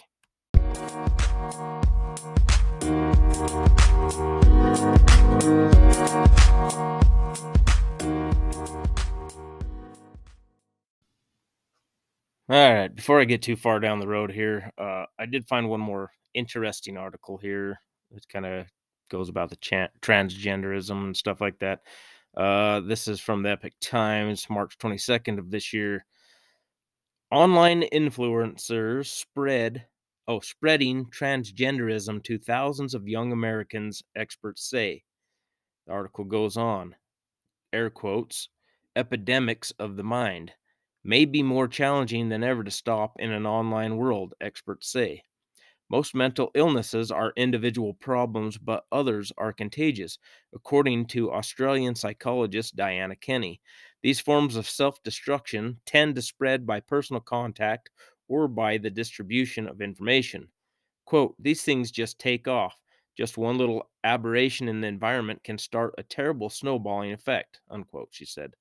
Although mental illness epidemics are bizarre, they're not uncommon across history, Kenny said. In medieval Europe, outbreaks of the dancing plague struck where people suddenly started dancing uncontrollably.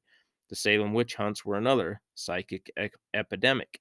In the 1980s, American daycare centers nationwide faced completely unfounded accusations of satanic child abuse. Epidemics like these aren't caused by anything physical, Kenny said, but they still damage people and communities. Today, the transgender movement resembles these psychic epidemics, she said, but unlike past psychede- uh, psychic epidemics, the internet has allowed the transgender movement to spread globally. The consequences will likely prove devastating for the next generation of teenagers, she said. Identity crisis. Widespread rapid onset transgenderism is a new phenomenon, Kenny said. For most of history, feelings of being the wrong gender were found in a tiny fraction of people and didn't start suddenly. The Diagnostic and Statistical Manual of Mental Disorders estimates that it occurs in 1 in 10,000 boys and in 1 in 27,000 girls. And now the incidence is hundreds of times greater than standard wisdom, wisdom about prevalence, she said. According to statistics from the National Library of Medicine, these figures vary between times and places. In 1968, a study that counted sex change requests estimated that 1 in 100,000 Americans identified as transgender. In several European countries in the 1980s, similar studies found that between 1 in 10,000 and 1 in 250,000 people identified as transgender. Some groups dispute the accuracy of these surveys, of course. Uh, according to TransHub, a pro transgenderism website, prejudice against people who identify as transgender meant fewer people publicly identified as transgender. Chances are that this number isn't actually any higher than before, but that today more people feel able to count themselves into this category than ever before, the website states. However, it's impossible to deny the rapid rise in reported transgenderism. Since 2009, the incidence of transgenderism appears to have skyrocketed in the United States, growing by leaps and bounds. Research by journalist Abigail Shrier suggests that the rate of transgenderism has risen by about a thousand percent. It has gone from a phenomenon that even psychological specialists saw rarely to an issue so common that over half of Americans now personally know someone who identifies as transgender or gender neutral. Government studies estimate that between 115,000 and 450,000 Americans identified as transgender in 20 or 2009.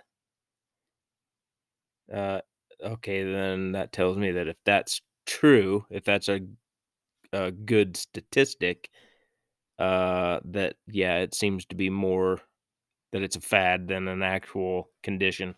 Either that or we've got a lot of really mentally uh, incapacitated people. Um, anyways, but in 2022, about 1.4 million Americans did. Although statistics about the number of people who identified as transgender even 20 years ago are hard to find, their rise to prominence has been meteoric. Before the 1990s, even the word transgender wasn't in common use. Nowhere is this change more dramatic than among young people, according to Kenny. Uh, gender dysphoria is 300 times more common among teens than it is among adults. Young American women seem far more likely to become transgender now than in the past, according to a study from the National Library of Medicine. All these qualities are classic signs of a psychic epidemic or mass hysteria, Kenny said. According to Medical News Today, mass hysteria spreads rapidly, is spread by communication, has symptoms that aren't attached to any physical cause, and tends to spread fastest among young women there are all these figures when you put them together and all these patterns when you put them together which strongly point to a phenomenon called social contagion kenny said. Typically psychic epidemics follow a similar pattern she said. A prominent person behaves in an unhealthy way when a wider range of people pick up on the behavior and start doing it too. How it happens about 10% of people who identify as transgender today are between 13 and 17, according to a study by the UCLA School of Law. That age group is only 8% of the general U.S. population. Most of the time, young people first learn about transgenderism from online activists or influencers, according to Dr. Nicholas Kardaras, a psychologist. Now you have all these social influencers who are gender confused and trans, Kardaras said. Uh, one of the biggest transgender Instagram accounts is that of Jazz Jennings with 1.2 million followers. Other transgender influencer accounts have hundreds of thousands of followers. When Jennings gets high numbers of searches on Google, searches for Am I Transgender also hit peaks. The Epoch Times attempted to contact Jennings but received no response. Gender dysphoria is a real condition, and some people genuinely struggle with it, Kardaras said. I'm probably butchering that name over and over. Uh, but it is likely that the real condition isn't nearly as prevalent as the copycat gender dysphoria that spreads rapidly. When transgenderism seems cool to young people, many more people identify as transgender than usual. It becomes so popular that it's become normalized. And in fact, it would I would say more than normalized, it's become idealized, he said. in their own words. On Egg Earl, a popular transgender Reddit page with 243,000 members, posts about changing gender show a community where changing sexual identity is a very self conscious behavior. One meme reads, I wish I was a trans woman. The phrase means that the man writing wishes he wanted to be a woman. In the comments, multiple users say that the curiosity about being transgender suggests that someone is transgender. I realize that if I want to be seen as a woman, act like a woman, look like a woman, then it does not really matter if I am a woman. I want to transition anyway, and then I will finally start to feel like a woman, one commenter wrote. I used to think for years before cracking that there was no way I could be trans because I don't feel like a woman, but how could how would I after living and being perceived as a guy for decades? Another comment reads. Another meme jokes about how transgenderism can be a performance that others can misinterpret. acting feminine to give off the vibe that I am trans, the top half of one meme reads, with a relaxed cartoon girl. My parents asked me if I'm gay appears in the bottom half of the meme, along with the same girl wearing a concerned expression. Another Reddit post from a woman who identifies as a man said it can be difficult to see where the performance ends and someone's real personality begins. If I did anything even remotely feminine, I was convinced it made me less of a man, that I was acting too much like a girl, the post said. The Epoch Times reached out to several transgender activists for comment, but none responded by press time. This online transgender community can be massively influential, according to Kadaris. People copy famous people. As an example of how contagious behavior spread, Kadaris described a series of events that happened in the 1790s. In 1794, author Johann Johann Goethe, I don't know what that name is, but sorry, uh, published a novel titled The Sorrows of Young Werther. In the book, a depressed, sensitive young man named Werther killed himself because he was in a love triangle. The novel was widely popular across Europe, but Goethe's story had a negative impact. A plague of copycat suicides swept through Europe's young men. Now imagine imagine 2022 with social influencers with 100 million followers and 24/7 digital immersion. It's the Werther effect amplified, Kadaris said. Uh, similarities and differences. Like other psychic epidemics, transgenderism has famous influencers and spreads rapidly among young women, Kenny said. Most of the young people who decide they're transgender have decided based on the super spreaders on the internet, she said. But unlike many psychic epidemics, transgenderism is finding support from governments, universities, courts, and healthcare systems, she said. This course of action is madness, she said. Just because something is a trend doesn't make it mentally healthy if we look at a suicide epidemic, you don't have courts changing the law to allow children to commit suicide if they want to, she said. It doesn't matter how much puberty blockers, cross sex hormones, or mutilating surgery you have, you will still be a biological male or a biological female. Even so, it's challenging to fight a psychic epidemic that spreads online, Kenny said. It's a really, really thorny question, she said.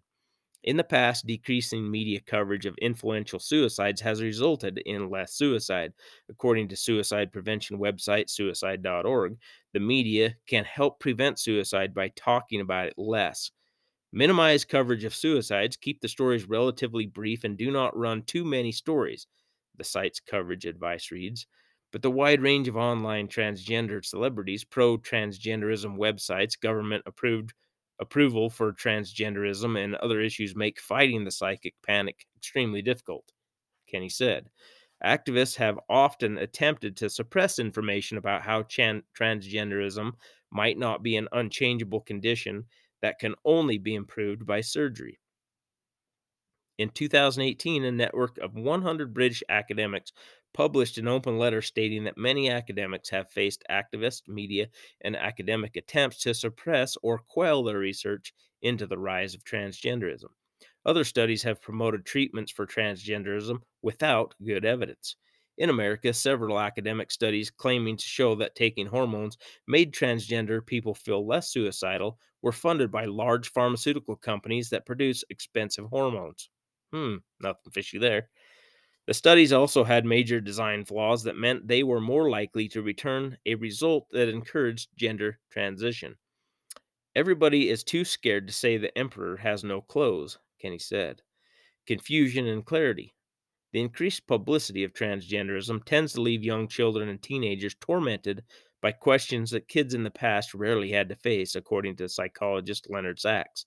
When schools and society teach kids that something is fundamental foundationally as gender identity can change day by day, the kids get anxious, Sax said. Encouraging kids to experiment with their gender doesn't help them find an identity, it just confuses them. Gender, gender turns out to be much more fragile than we imagined, he said. That actually has huge consequences consequences in that kids get really confused, and as a result, they are anxious, depressed, and disengaged mental and physical differences between biological men and biological women are real. Sax said they impact learning and thought in a variety of ways. Children need to be taught in a way that considers these biological differences. Every enduring culture of which we have any substantial record has devoted substantial resources to teaching girls what it means to be a good woman and teaching boys what it means to be a good man. These are biological realities found across the primate order and indeed across mammals. If society doesn't teach children to be good men and women, children won't learn to live without gender. Uh, often they will live out the worst qualities of manhood and womanhood. Boys often become absorbed in pornography and violent video games, and girls seek sexual attention on social media, he said. You ignore gender, you end up reinforcing gender stereotypes. How things end. The best thing people can do for people with I- who identify as transgender is not to argue with them, Kenny said. Their decisions aren't coming from a place of rational argument. You'll lose them in the first two minutes, she said. Unfortunately, some young people cannot be worked with because they're so closed and so brainwashed and so convinced that transitioning is going to solve all their problems. Instead, people who want to help sh- should try to understand people who identify as transgender and learn why they are struggling, she said. Some young people return to normal after psychotherapy, but others are so brainwashed by the transgender movement that they are almost unreachable. It is a very uphill battle, Kenny said. Psychic epidemics usually end when people start publicly speaking up against them, she said. An epidemic that spreads through speech can be countered by speech. It takes courageous voices to speak up and say, We've got to stop this madness. Um, yeah, I mean, that's pretty much kind of, I think, what I was trying to say if I didn't say it quite so eloquently. Um, but that's kind of how I feel. I mean, I've always thought a man's a man, a woman's a woman, biologically following the science. Uh, that's basically what it's always said and pointed to. But like I say, if they if you're I guess using their words of brainwashing these kids at a young age that this is really they don't really feel like a man or, or a boy or they don't really feel like a girl and beating this into their heads, like it says, it's going to make them anxious because they're confused. It's like, well, I'm pretty sure I I am a boy, but you're now telling me that I'm not, or whatever, vice versa. Um, it's destroying our children, and unfortunately, like I say, it's it's an activism thing. You got the the nut jobs in these that are yelling the loudest and getting these useful idiots to follow them along and before long you end up with a, a bigger and bigger crowd and it's just eh, like I say it's a psychic epidemic. And unfortunately with social media and all those fun things it's only going to get worse. So anyways kind of to end that. I just seen that article and thought it was fairly interesting. Uh, quick break and i'll get back to my other stuff that i was going to talk about. Keep getting sidetracked. There's so much crap going on all the time. It's hard to keep it all straight. Uh, so be right back. Okay, so I haven't really talked much about the Ukraine Russia conflict and kind of basically all these other countries getting involved in it, uh, including the U.S. sending all kinds of stuff over there, you know, and billions of dollars. The the problem is that I think everybody's been tricked into thinking that Zelensky's this uh, I don't know non-corrupt. I don't know what you'd even trying to describe him as, but he is kind of, I think, another one of those Klaus Schwab uh, influential people with the World Economic Forum that's kind of been planted there. He's, I mean, like I say, uh, uh, there's a lot of people um, that go to these Davos, you know, summits and whatever, and talk about you know how they're gonna uh, change to net zero. And I mean, Zelensky's definitely been doing that recently, especially. And um, I mean, investments that's going to be a big thing. So they're going to kind of force investment companies and the stock market into like that ESG score, which there's a lot of places that are starting that now already. So it's not like this stuff isn't happening. Uh, you know, I mean, you're going to get everybody that's going to say, "Oh, it's conspiracy theory," blah blah blah. But luckily, with the internet, you can go and if you want to spend some time and go dig this stuff up, you can read the stuff for yourself. And like I say, I usually try and give tell you where to go find it. Whether you do or not, that's your that's your business. Um, but BlackRock also, um, Larry Finks, the CEO of BlackRock. Uh, so just part of this, I'm just gonna read part of this first too, because it kind of all ties together with this whole new world order. I don't know if you if you think of the conspiracy side of it. I mean, that's been around the new world order. Everybody's talked about that since like the 90s. Um, but uh, this is their idea. You know, these intellectual people that, like I say, know how to run your life better than you do. Uh, their their version of new world order, as far as getting all these countries to collaborate and get in on this uh, this net zero stuff, uh, reusable energy, blah blah blah, um, and kind of how to um, force basically people into stocks that they give a high ESG score to. And I mean, a lot of the things that have been going on with this Russia Ukraine thing, um, like with McDonald's pulling out because they're uh, lending companies, you know, that want to if they want to do improvements and need a loan or something. Um, McDonald's come out and said they're they're shutting down their businesses in Russia because it's uh oh how did they word it a uh, gosh now I'm drawing a blank on that one. They're uh, some kind of a financial risk or something something to do with that effect. Um, but BlackRock, they're a huge investment firm. Uh, so this is a letter from their CEO. Uh, this is just a part of it, I guess. So down in his letter to other CEOs, uh, he writes a new world of work, and I mean this kind of ties in, but it's a little little off topic here. But here we go. No relationship has been changed more by the pandemic than the one between employers and employees. The quit rate in the US and the UK is at historic highs. In the US, we are seeing some of the highest wage growth in decades. Workers seizing new opportunities is a good thing. It demonstrates their confidence in a growing economy. While turnover and rising pay are not a feature of every region or sector, employees across the globe are looking far for more from their employer including more flexibility and more meaningful work. As companies rebuild themselves coming out of the pandemic, CEOs face a profoundly different paradigm than we are used to. Companies expected workers to come to the office five days a week. Mental health was rarely discussed in the workplace, and wages for those on low and middle incomes barely grew. That world is gone. Workers demanding more from their employers is an essential feature of effective capitalism. It drives prosperity and creates a more competitive landscape for talent, pushing companies uh, to create better, more innovative environments for their employees, actions that will help them achieve greater profits for their shareholders.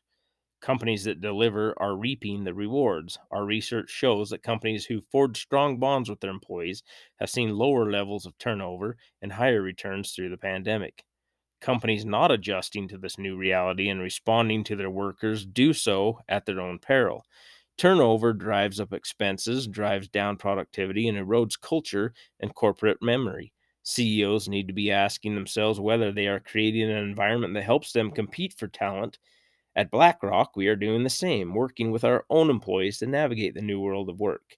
Creating that environment is more complex than ever and reaches beyond issues of pay and flexibility in addition to upending our relationship with where we physically work, the pandemic also shone a light on issues like racial equity.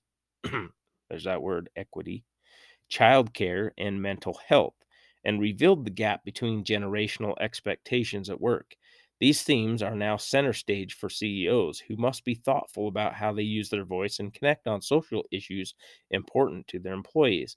Those who show humility and stay grounded in their purpose are more likely to build the kind of bond that endures the span of someone's career. At BlackRock, we want to understand how this trend is impacting your industry and your company. What are you doing to deepen the bond with your employees? How are you ensuring that employees of all backgrounds feel safe enough to maximize their creativity, innovation, and productivity? How are you ensuring your board has the right oversight of these critical issues? Where and how we work will never be the same as it was. How is your company's culture adapting to this new world? And I mean, it goes on uh, with a bunch of other crap. I mean, it's kind of an interesting article. If you care to read it, it's uh, Larry Fink's 2022 letter to the CEOs, The Power of Capitalism. Um, let's see. Yeah, anyways. So there's another problem that's uh, also the World Government Summit, and I guess that's been going on for a while. But they talk about this, their version of the New World Order, which is essentially the elites forcing the rest of us peons into doing what they believe is the best for all humanity. But, you know, if you're WikiLeaks, you still in parentheses say conspiracy theory. uh, so, uh, if you want, eh, so here, uh, I'll just read it to you because it's kind of comical in in a way. So Wikipedia is if you if you look up New World Order, just search that. Wikipedia comes up. You know they seem to be the leftist authority on what everything is. Uh, New World Order in parentheses conspiracy theory, and then it goes on to say the New World Order is a conspiracy theory which hypothesizes a secretly emerging totalitarian world government. The common theme in conspiracy theories about a New World Order is that a secretive power elite with a globalist agenda is conspiring to eventually rule the world through an authoritarian one world government, which will replace sovereign nation states, and an all encompassing propaganda whose ideology hails the establishment of the New World Order as a culmination of history's progress. Many influential historical and contemporary figures have therefore been alleged to be part of the cabal that operates through many front organizations to orchestrate significant political and financial events, ranging from causing systemic crisis to pushing through controversial policies at both national and international levels as steps in an ongoing plot to achieve world domination. Before the early 1990s, the New World Order conspiracy uh, conspiracism was limited to two American countercultures primarily the militantly anti government right, and secondarily the part of fundamentalist Christianity concerned with the end of time emergence of the Antichrist. Skeptics, skeptics such as Michael Barkun and Chip Berlet uh, observed that right wing populist conspiracy theories about a New World Order had not only been embraced by many seekers of stigmatized knowledge, but had seeped into popular culture thereby inaugurating a period during the late 20th and early 21st centuries in the United States where people are actively preparing for apocalyptic millenarian millennial millen, I'm not even trying. oh boy, I'm having a rough one with that one. Scenarios, apocalyptic scenarios. Let's just leave it at that. Those political scientists are concerned that mass hysteria over New World Order conspiracy theories could eventually have devastating effects on American political life, ranging from escalating lone wolf terrorism to the rise of the power of author- authoritarian, ultra nationalist demagogues. Wikipedia, they're about worthless for the most part. Um, so, anyways, Zelensky has uh, been praised highly by uh, Klaus Schwab, and he's spoken many times at the World Economic Forum, and has also recently, you know, uh, enacted a bunch of these green energy policies. You know, right in the middle of being bombed by Russia. so kind of the theory that I've I've seen different uh, versions of kind of what people think's going on. Because uh, originally, you know, Klaus Schwab says people like Putin, you know, are their uh, people they've gotten put into the cabinets of these different countries, you know, so they can all be on the same page on where they want to take the world to. Um, but you've got countries like I think like uh, Russia, and if if I'm reading Putin right, he's more on the no, I want to be my own country, Mother Russia, which includes these countries that kind of came out of when the Soviet Union fell apart, and these places created their own country, like Crimea, Ukraine, you know, a bunch of the other ones across that, uh, I guess, eastern and western border, eastern Europe, western Russia, uh, into their own countries, and then you know, like say, uh, Vladimir Volodymyr Zelensky, he was, like I said before, approved, had an approval rating of like 73% when he got elected in. Now he is, I, I would say, kind of like uh, Ukraine's Trump in a way that they they know how to. Uh, what how would I phrase this correctly? More or less, be able to play to what the country's feeling, you know, and play into it, I guess. So, um, let's see. Uh, truthtalk.uk. I don't know what this site is, but they've got a little deal on here. WEF puppet Zelensky pushes Europe to transition to green energy. So, the Ukrainian President Volodymyr Zelensky delivered a live public broadcast urging all Western nations to quickly adopt so called green energy policies, which he says will undermine the influence of Russia in Europe. Because, of course, you know, as far as Putin's concerned with his pipeline, and, you know, and I, I can see where he's coming from. Putin's economy, you know, most economies run off of gas and oil. I mean, that's just a, a fact. And, you know, coal. China China hasn't changed anything they're doing. They're still building coal power plants. Uh, and they're building all kinds of power plants. They're still going full steam ahead on their infrastructure.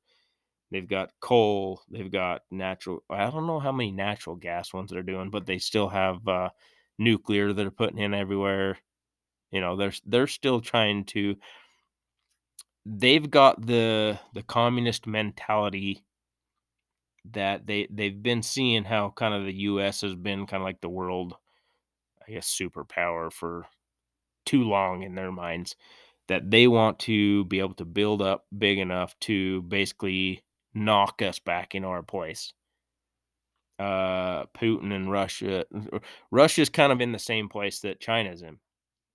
The state runs the media, so the the actual people don't understand what's going on in the rest of the world realistically. I mean, to a, to a large extent. You know, most of them probably don't even know that Russia's even in a war because their media does not uh, air any of that stuff. so unless they're somehow getting information from outside of Russia or like China, they're somehow getting information from outside of China. They have no idea what the rest of the world what's going on.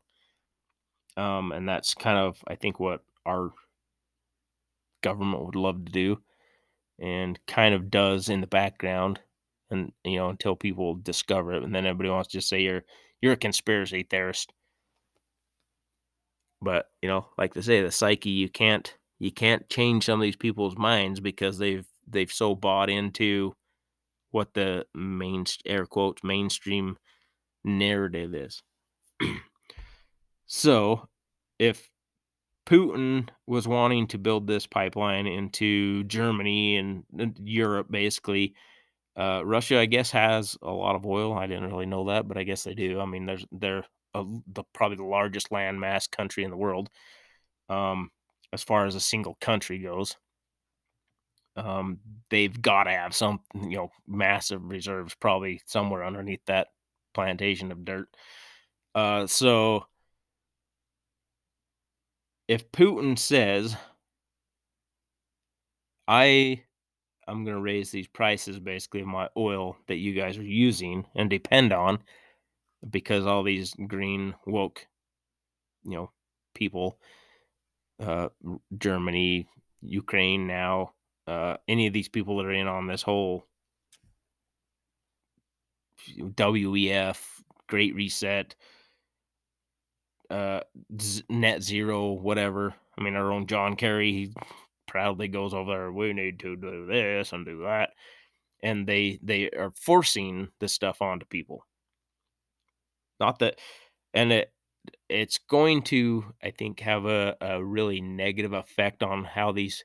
So these people all have money in the first place, so they don't. They're quite disconnected from how these policies are going to affect us normal people that live down here. You know, the hardworking class that actually keeps tax revenue going to the governments and stuff for them to even function in the first place, other than just printing money here in America from the federal government, and then we just dole it out to all these other countries to bail them out. And it's like it's just a big, it's a pyramid scheme, realistically.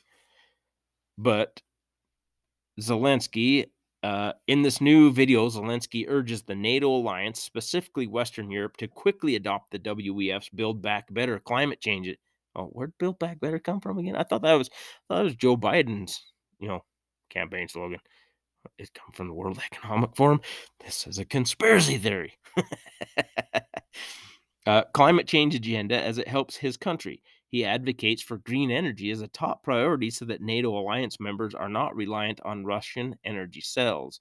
Zelensky's proposal to stop the war is basically so called green energy. It seems a bit odd, doesn't it, that the president in the middle of a war zone would be advocating for the net zero climate change agenda but you are not seeing the bigger picture because Ukraine is a crisis that cannot be wasted. The Green New Deal, Build Back Better, and Western nations' climate change agenda is far more important than a single U.S. funded proxy war. Ukraine is being used as a tool for the globalist agenda for a net zero world, as well as being a test bed for the WEF's Great Reset digital identity ambitions. Speaking of the Danish in the Danish parliament, the Russian aggression against Ukraine should accelerate the green transformation in Europe, Ukrainian President Volodymyr Zelensky said on Tuesday. Um, so, kind of the other the other thing of this is is if if Putin really is like uh, Klaus Schwab said, one of their implants into these cabinets, um, this could all be a fake war for all these other countries to enact all this stuff. Now, that's a possibility. But then again, you know, most of this stuff seems so crazy, it's got to be a conspiracy theory.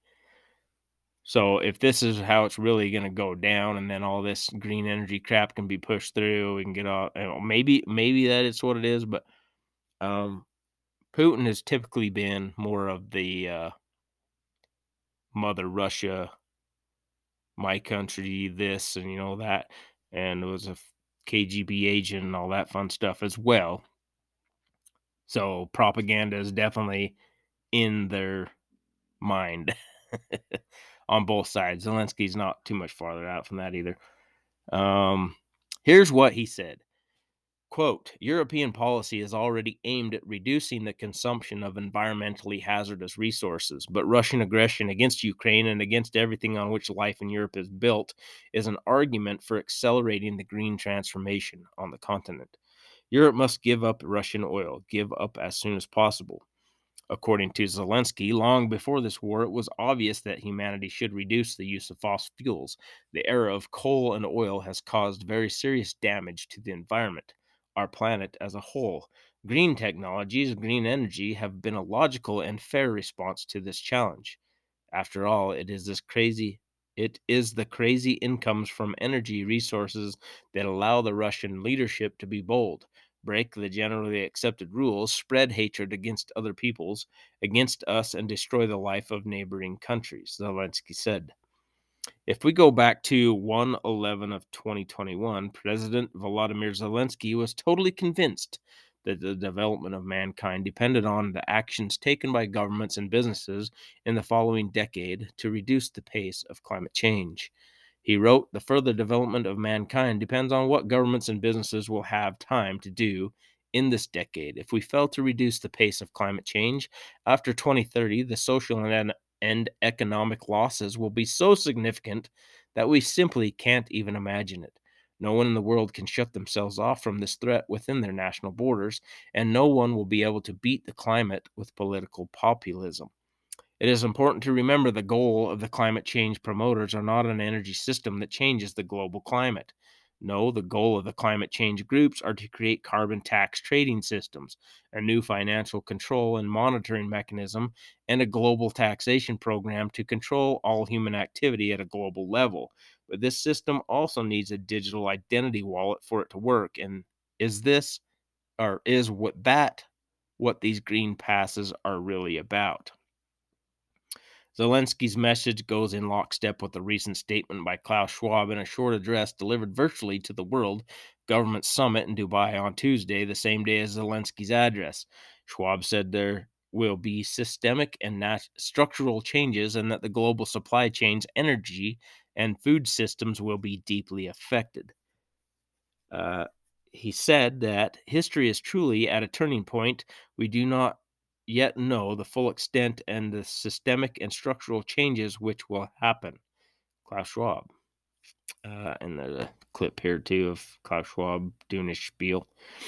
Um, but what I'm saying here is I think we're all being uh, it, it kind of looks more or less to me like we're all being uh I don't know, persuaded into believing that all this is because you know just Putin's aggression. We all have to do all the rest of the countries around the world have to do all this and that, you know, to to punish Putin and the Russian cabal.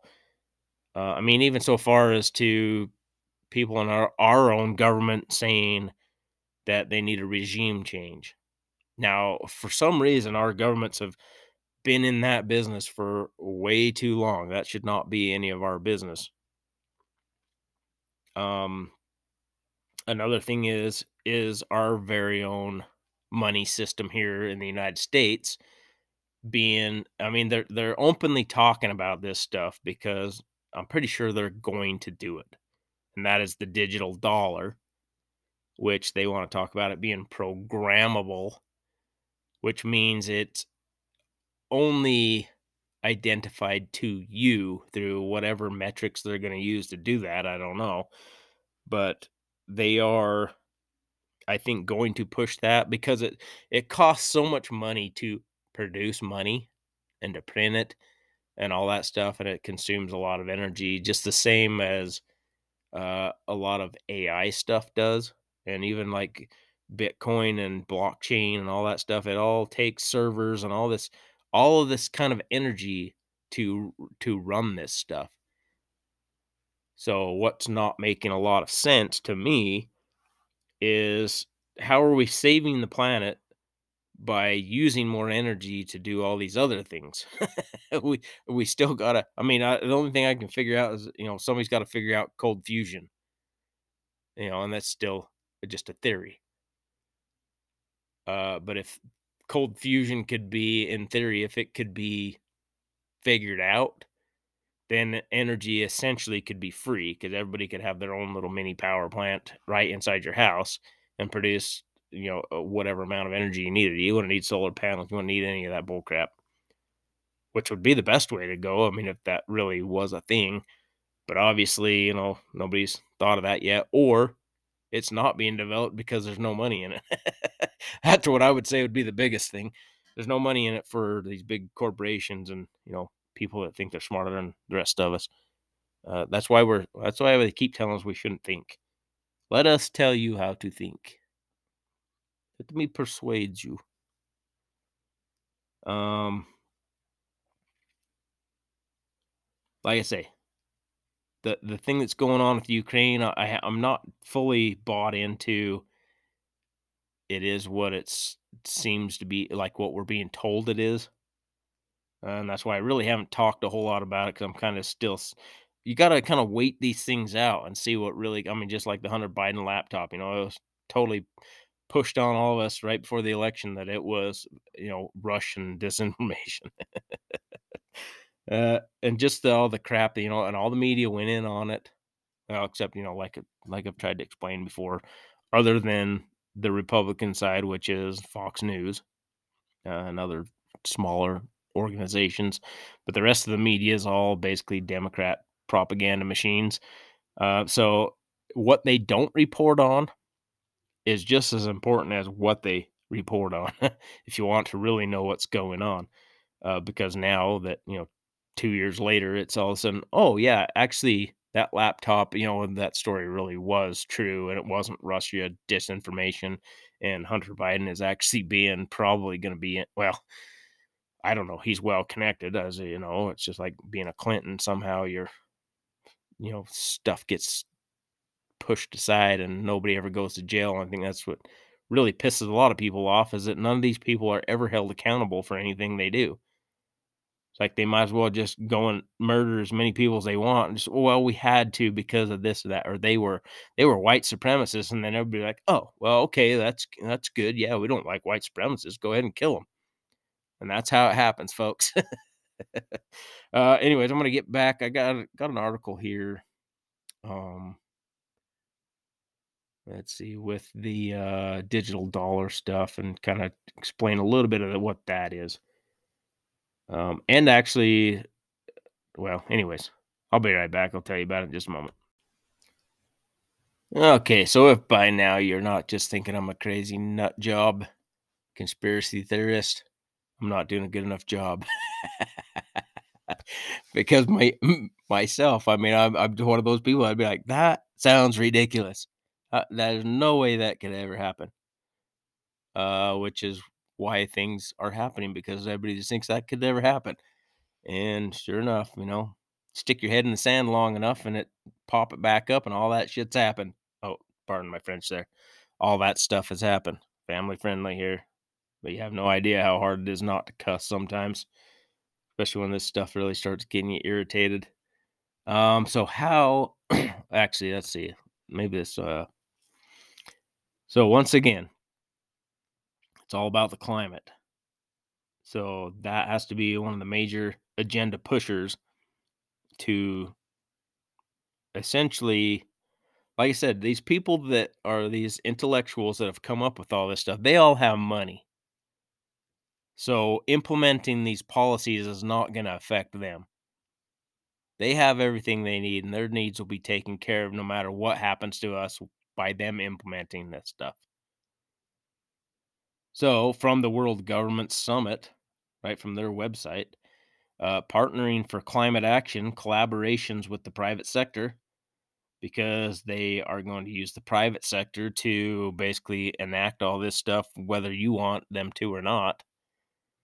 Um, let's see. The first one is the cost of climate change and the displacement crisis, building resilience through adaptation and localization, private sector engagement, moving beyond typical funding arrangements. Uh, building resilience through adaptation and localization, private sector engagement, moving beyond typical funding arrangements. Six recommendations to address the vulnerabilities of fragile communities. The climate situation is rapidly fueling poverty and instability and is likely to increase economic burdens on governments struggling with the management of the pandemic and ever increasing humanitarian needs. In the current COVID 19 transition and recovery context, PwC's report outlines how it is desirable for governments to integrate climate change adaptation and mitigation strategies into decision making and policy frameworks addressing recovery and resilience. Integration will secure governments and deliver on the global visions for sustainability development through pur- purposeful or purposive and indirect reduction in vulnerability and poverty while building partnerships to protect our collective futures. I mean, there's all kind. That's another website if you want to go to the World Government Summit Summit.org, and I mean, get it right from the the horse's mouth, so to say.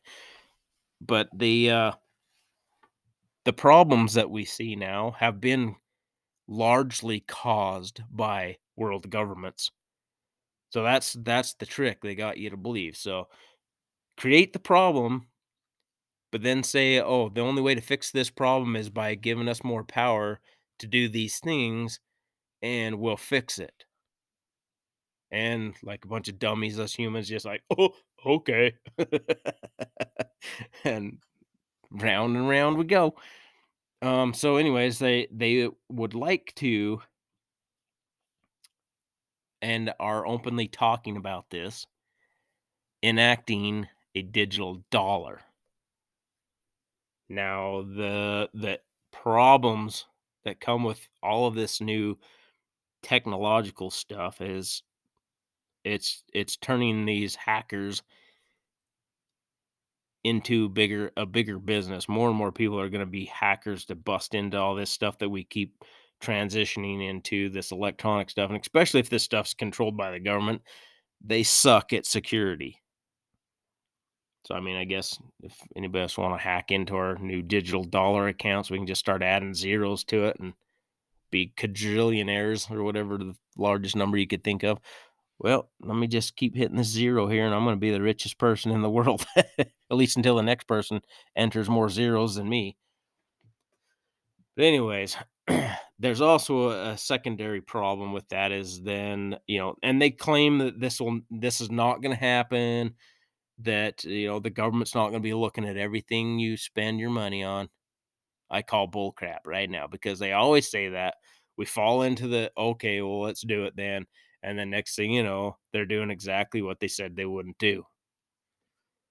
So here's a article from Wired: How a new digital dollar could shake the U.S. financial system. it says, I gotta scroll down here. Uh, oh, the Biden administration is looking into a government-issued digital currency. The implications would be profound. Now, if you've got a president that is an anti-gun person, uh, although at the same time says that oh, I'm, I don't want to do anything to affect the Second Amendment, and any of my policies won't affect the Second Amendment, while the policies he enacts affects the Second Amendment.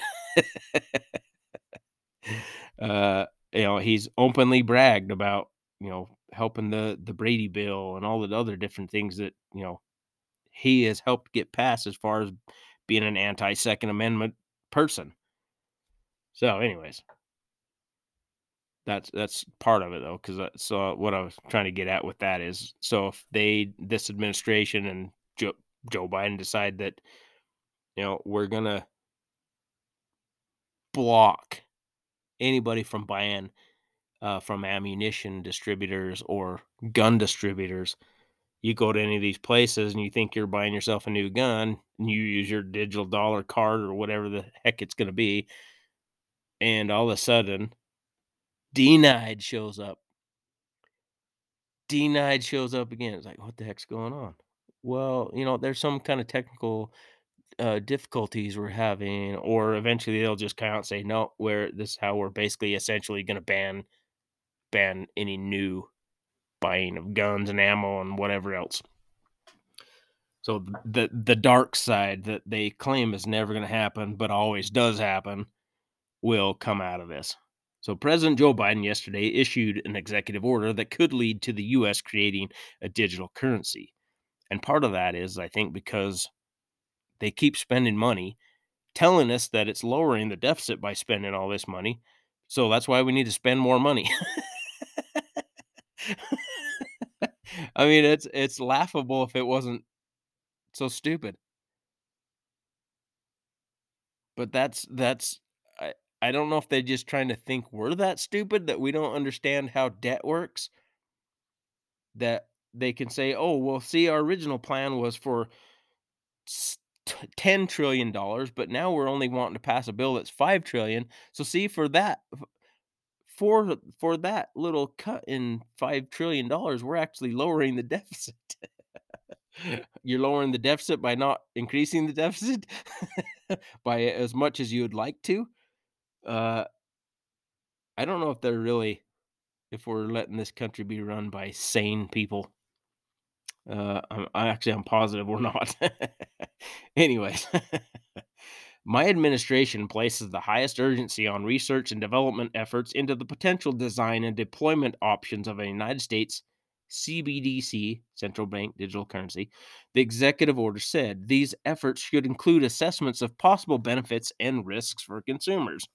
Investors and businesses, financial stability and systemic risk, payment systems, national security, the ability to exercise human rights, financial inclusion and equity, and the actions required to launch a United States CBDC if doing so is deemed to be in the national interest. Um, they also want to do the base universal basic income stuff. So basically, if you're poor, uh, either don't want to work or for whatever societal reason you're poor to begin with, choices usually they're doing.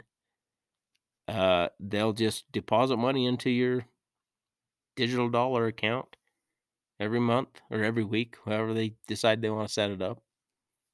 Um, I I, I don't understand how this is all going to work, but I mean it's probably a lot like the the stock market and Bitcoin and all that stuff. Anyways, I don't understand how it physically works other than we believe it to be working. I mean, that's basically all our all our dollars still here for because we still believe it works. Um, oh, where was I now? Uh, Biden Biden's order said a U.S. issued digital currency could be used to support efficient and low cost transactions, particularly for cross border funds transfers and payments, and to foster greater access to the financial system with fewer with fewer of the risks posed by private sector administered digital assets, such as Bitcoin and other cryptocurrencies.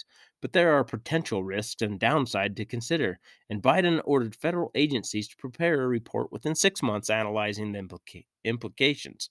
Over 100 countries are already exploring or piloting CBDCs, the White House said. Biden also ordered, okay, so let, let's put it this way so if they're not going to be watching where all this money's going, why would the cartels not get in on this? Because right now they're they're doing the same thing, running money back and forth, guns one way, guns and money one way, drugs the other way. Run the drugs in, run the guns, ammo, and money back south. So as far as that goes, or terrorist plots, you know, to just they can't not be watching what you're spending every dollar on.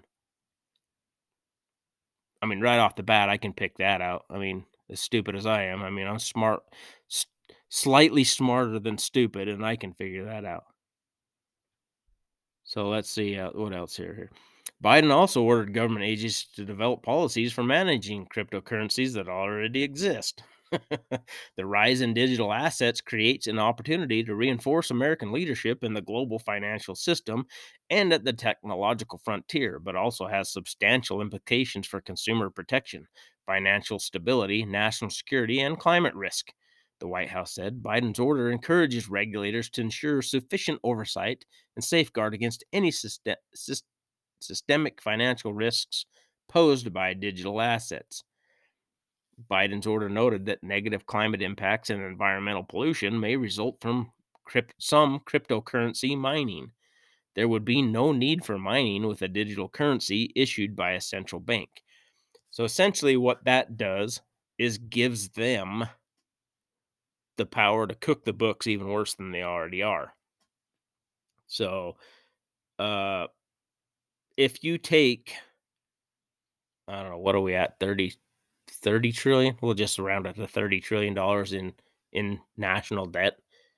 And for some reason we're still sending oodles of cash to these other countries, which makes no sense. Uh, other than they're still trying to keep the dollar relevant in the rest of the world, so it, I guess, doesn't collapse. But how uh, how will this not affect inflation?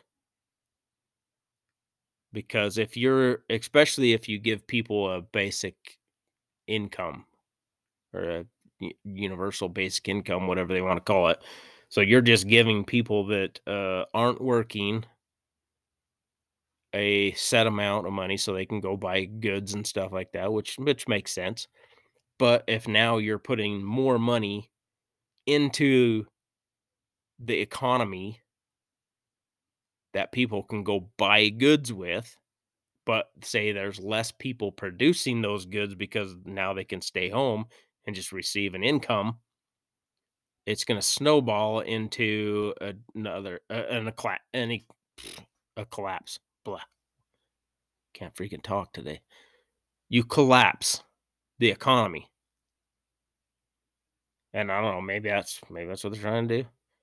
Because if you can just keep I mean, Nancy Pelosi's even come out and said, "Oh, we just, you know, we need to just do direct payments to people, not uh, I don't remember what it was for." Like I say, it's hard to keep track of all this stuff because there's so much garbage coming out of our freaking government these days. It's freaking crazy. Okay, so anyway, let's get back to this. Biden's order noted that. Uh, oh wait, I already read that one. Sorry. Bitcoin's price was up 8% Wednesday, and other cryptocurrencies rose as Biden's order appeared to take a supportive stance toward the industry. Uh, Bitcoin's price has been highly volatile as it began the pan began the pandemic at 7,300, peaked at around 68,000 before falling back down to about 39,000. A Biden administration official noted in a call with reporters on Tuesday. What is a central bank digital currency?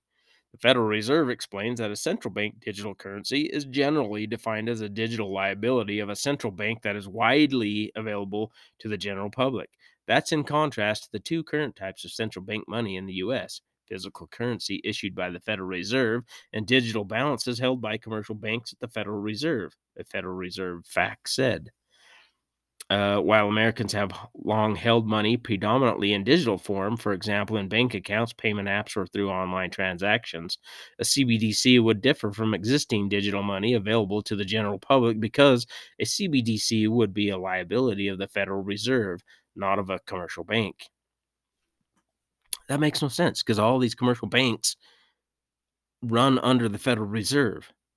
It's like the Federal Reserve and then all these other commercial banks just branch out. It's it's all the same thing. So all this crap they're trying to tell us, you know, is basically garbage. Just well, buy buy this, you know. This is what we're telling you, just buy into it so we can do it. Um because it would be a liability of the Federal Reserve, a CBDC would be a safest digital asset available to the general public with no associated credit or liquidity risk. okay, so how do the rest of the banks give us loans to buy? Oh, wait, we're not supposed to be able to buy our own stuff, remember? Because we're going to own nothing and be happy about it. Okay, I get it now. A US issued digital currency would, in some ways, be similar to stable coins that are pegged to the value of the dollar. A major difference is that CBDCs would be issued by the Federal Reserve itself. This makes absolutely no sense. I mean, Bitcoin's kind of the same thing. So you take your paper money to buy this crypto currency that can make you money, then you can cash out and get your paper money back. it literally, if if you think about it, makes zero sense. Uh, uh, let's see. Okay, the Federal Reserve does not intend to proceed with issuance of a CBDC without clear support from the executive branch and from Congress, ideally in the form of of a specific authorizing law, the Federal Reserve also says. Um, the, yeah, I just, I mean, I get it right now. A lot of our stuff we use, you know, we buy it with our debit card and stuff. So it's just realistically, it's kind of already that in a in a roundabout way altogether. But with this new digital dollar, I think what they'll probably start doing is retracting. They won't be printing money anymore, per se and they'll probably slowly start being dragging the cash back in and destroying it more than likely. So eventually there won't be any you won't be able to go to an ATM and pull out 20 bucks. There just won't be ATMs in in general. It's kind of how I read this anyways. Maybe I'm missing something here. Um and then it's going to turn into the government will be able to track because they've said it openly many times that they like the Chinese model and they can get things done that way by just forcing people to do stuff. so it'll basically turn us into a slave state, uh, like China, like communist China. Uh, so, anyways, I'm not going to keep going into that one. But uh, if you want to watch an interesting show on how you can get your money ripped off, uh, Netflix has a show called Trust No One The Hunt for the Crypto King. Uh, watched it, I think it was last week, and it was it was pretty interesting because it shows how this guy started up this uh, kind of like the go between company. So you can invest your money with this company and then they invest it in the whatever cryptocurrency.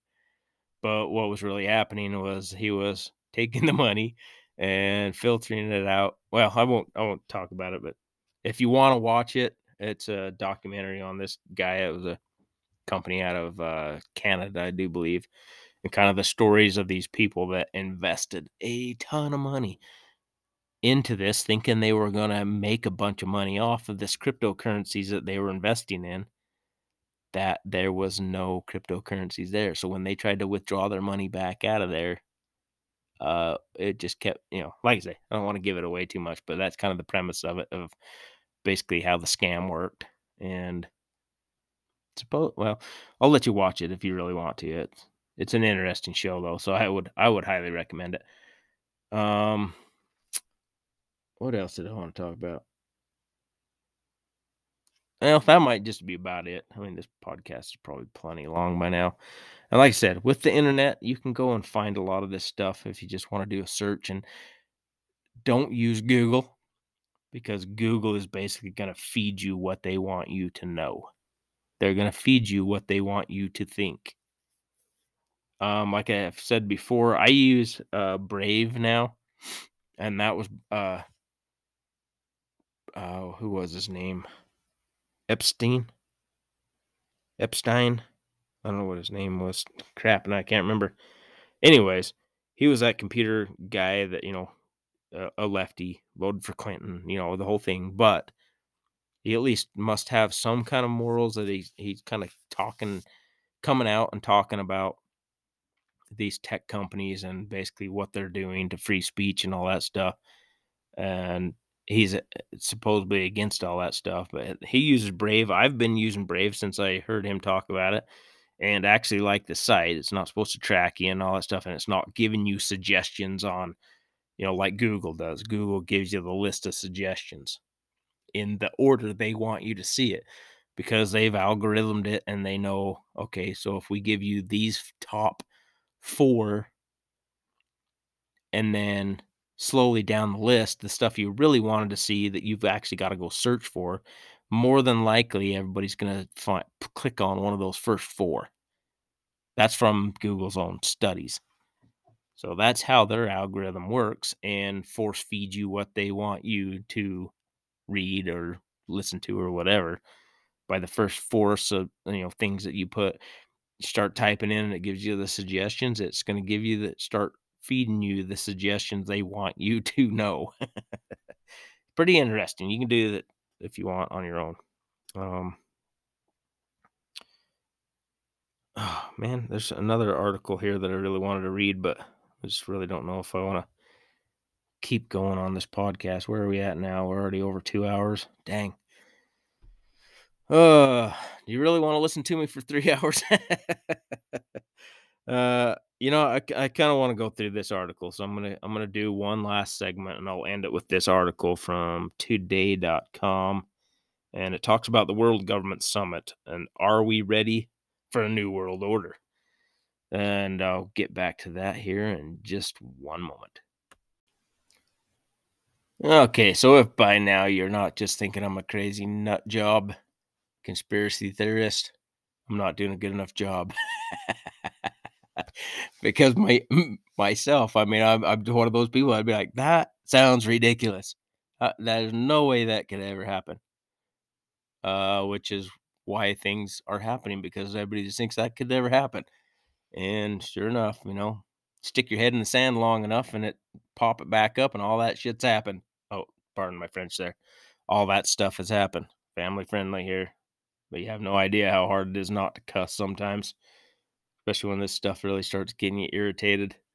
Um, so how actually let's see, maybe this uh So once again, it's all about the climate. So that has to be one of the major agenda pushers to essentially like I said, these people that are these intellectuals that have come up with all this stuff, they all have money. So implementing these policies is not going to affect them. They have everything they need, and their needs will be taken care of no matter what happens to us by them implementing this stuff. So, from the World Government Summit, right from their website, uh, partnering for climate action, collaborations with the private sector, because they are going to use the private sector to basically enact all this stuff, whether you want them to or not.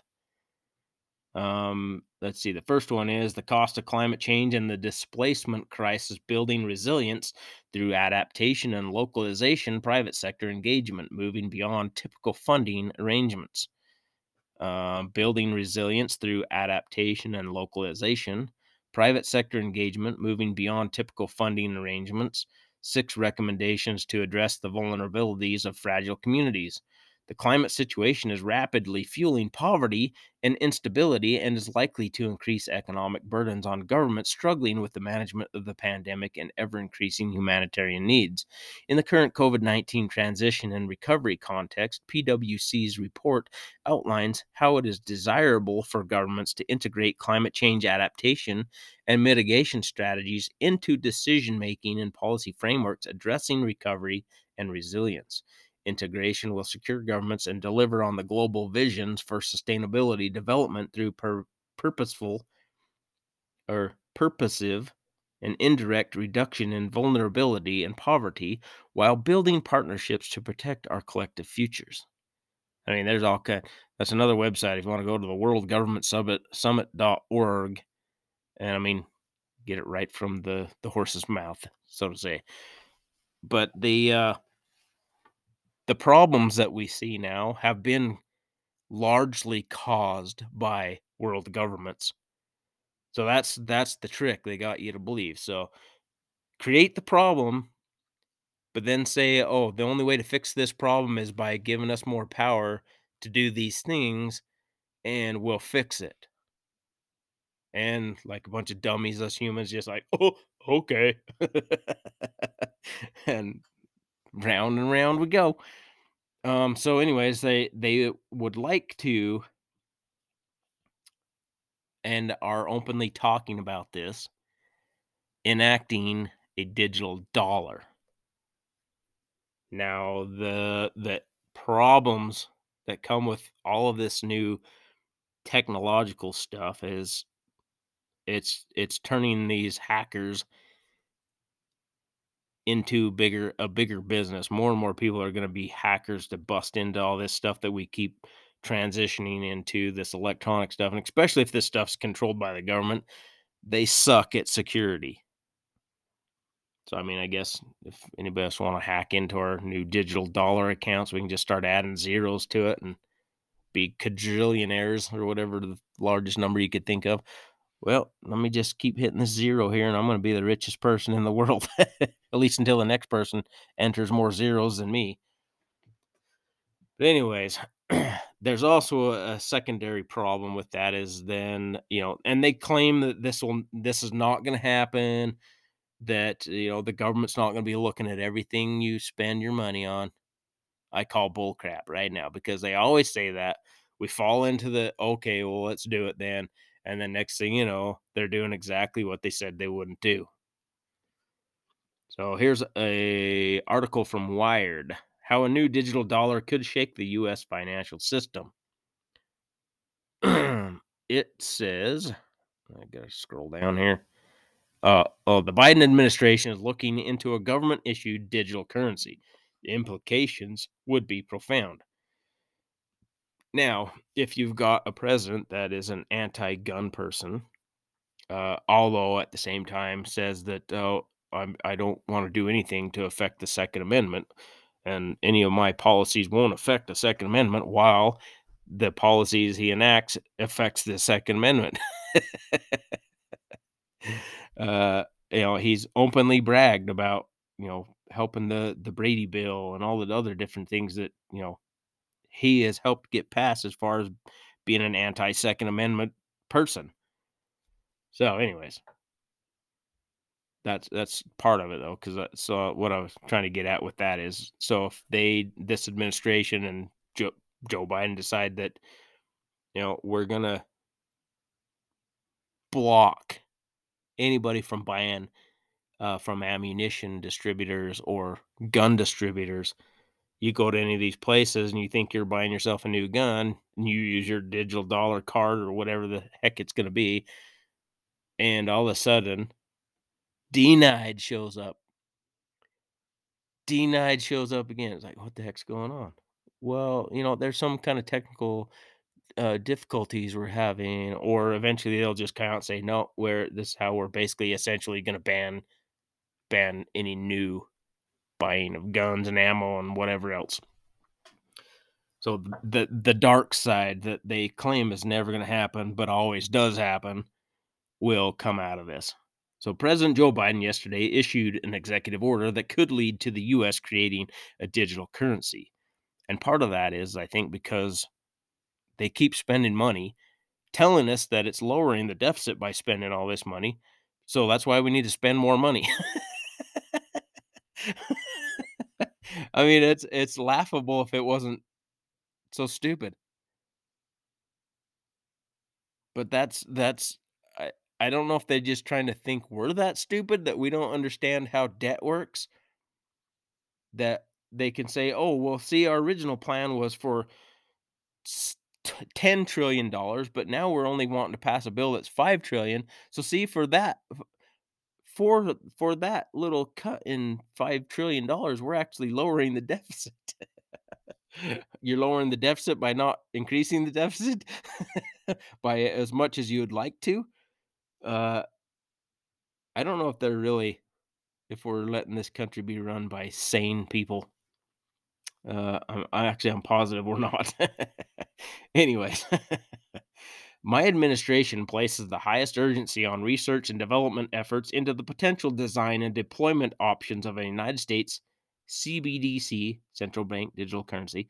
The executive order said these efforts should include assessments of possible benefits and risks for consumers investors and businesses, financial stability and systemic risk, payment systems, national security, the ability to exercise human rights, financial inclusion and equity, and the actions required to launch a United States CBDC if doing so is deemed to be in the national interest.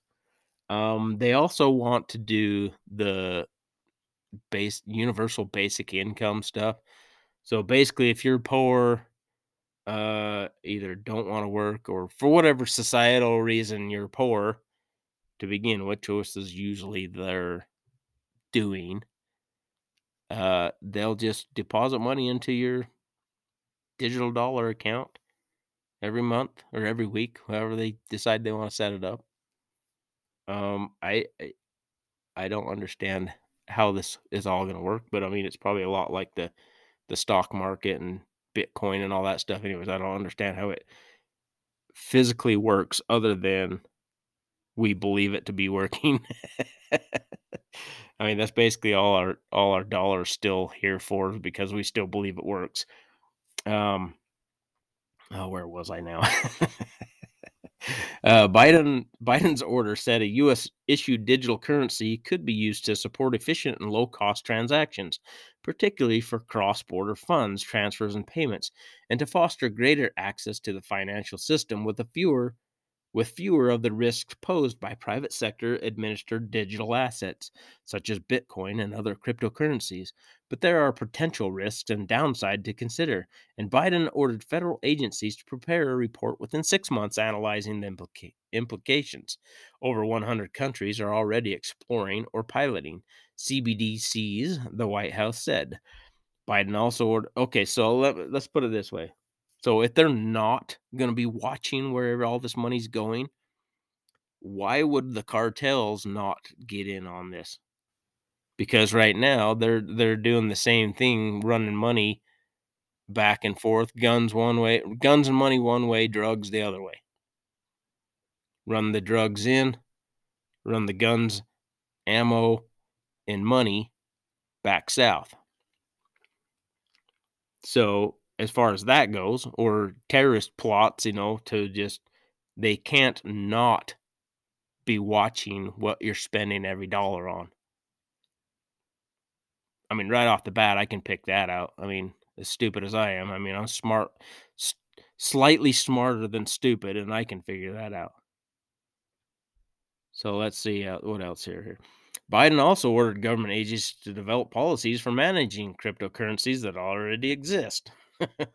the rise in digital assets creates an opportunity to reinforce American leadership in the global financial system and at the technological frontier, but also has substantial implications for consumer protection, financial stability, national security, and climate risk.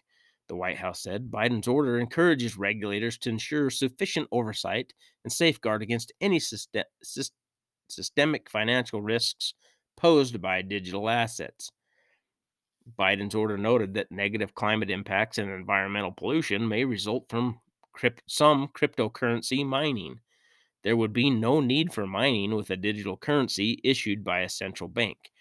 So essentially, what that does is gives them the power to cook the books even worse than they already are. So, uh, if you take, I don't know, what are we at? 30, 30 trillion? We'll just round it to 30 trillion dollars in, in national debt. And for some reason, we're still sending oodles of cash to these other countries, which makes no sense. Uh, other than they're still trying to keep the dollar relevant in the rest of the world. So it, I guess, doesn't collapse. But how will how will this not affect inflation? Because if you're especially if you give people a basic income or a universal basic income, whatever they want to call it. So you're just giving people that uh, aren't working a set amount of money so they can go buy goods and stuff like that, which which makes sense.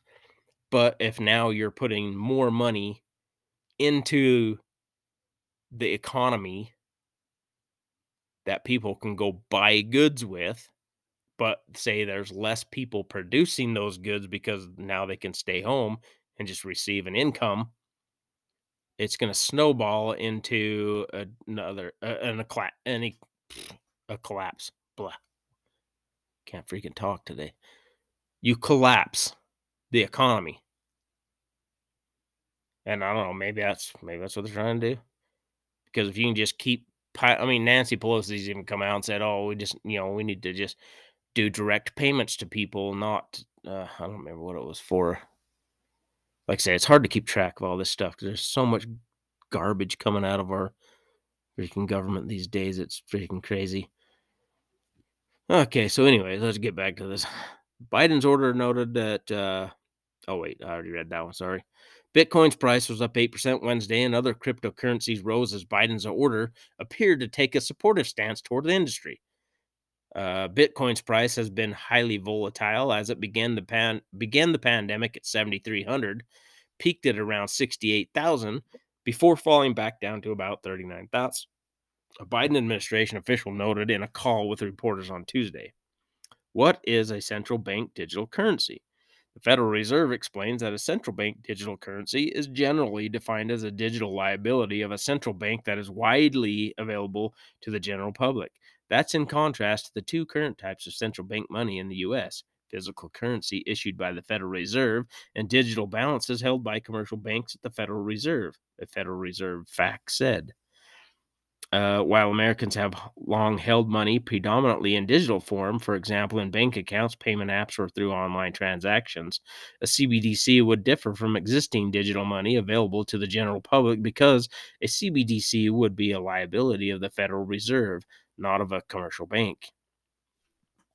That makes no sense because all these commercial banks run under the Federal Reserve. It's like the Federal Reserve and then all these other commercial banks just branch out. It's it's all the same thing. So all this crap they're trying to tell us, you know, is basically garbage. Just well, buy buy this, you know. This is what we're telling you, just buy into it so we can do it. Um, because it would be a liability of the Federal Reserve, a CBDC would be a safest digital asset available to the general public with no associated credit or liquidity risk. okay, so how do the rest of the banks give us loans to buy? Oh, wait, we're not supposed to be able to buy our own stuff, remember? Because we're going to own nothing and be happy about it. Okay, I get it now. A US issued digital currency would, in some ways, be similar to stable coins that are pegged to the value of the dollar. A major difference is that CBDCs would be issued by the Federal Reserve itself. This makes absolutely no sense. I mean, Bitcoin's kind of the same thing.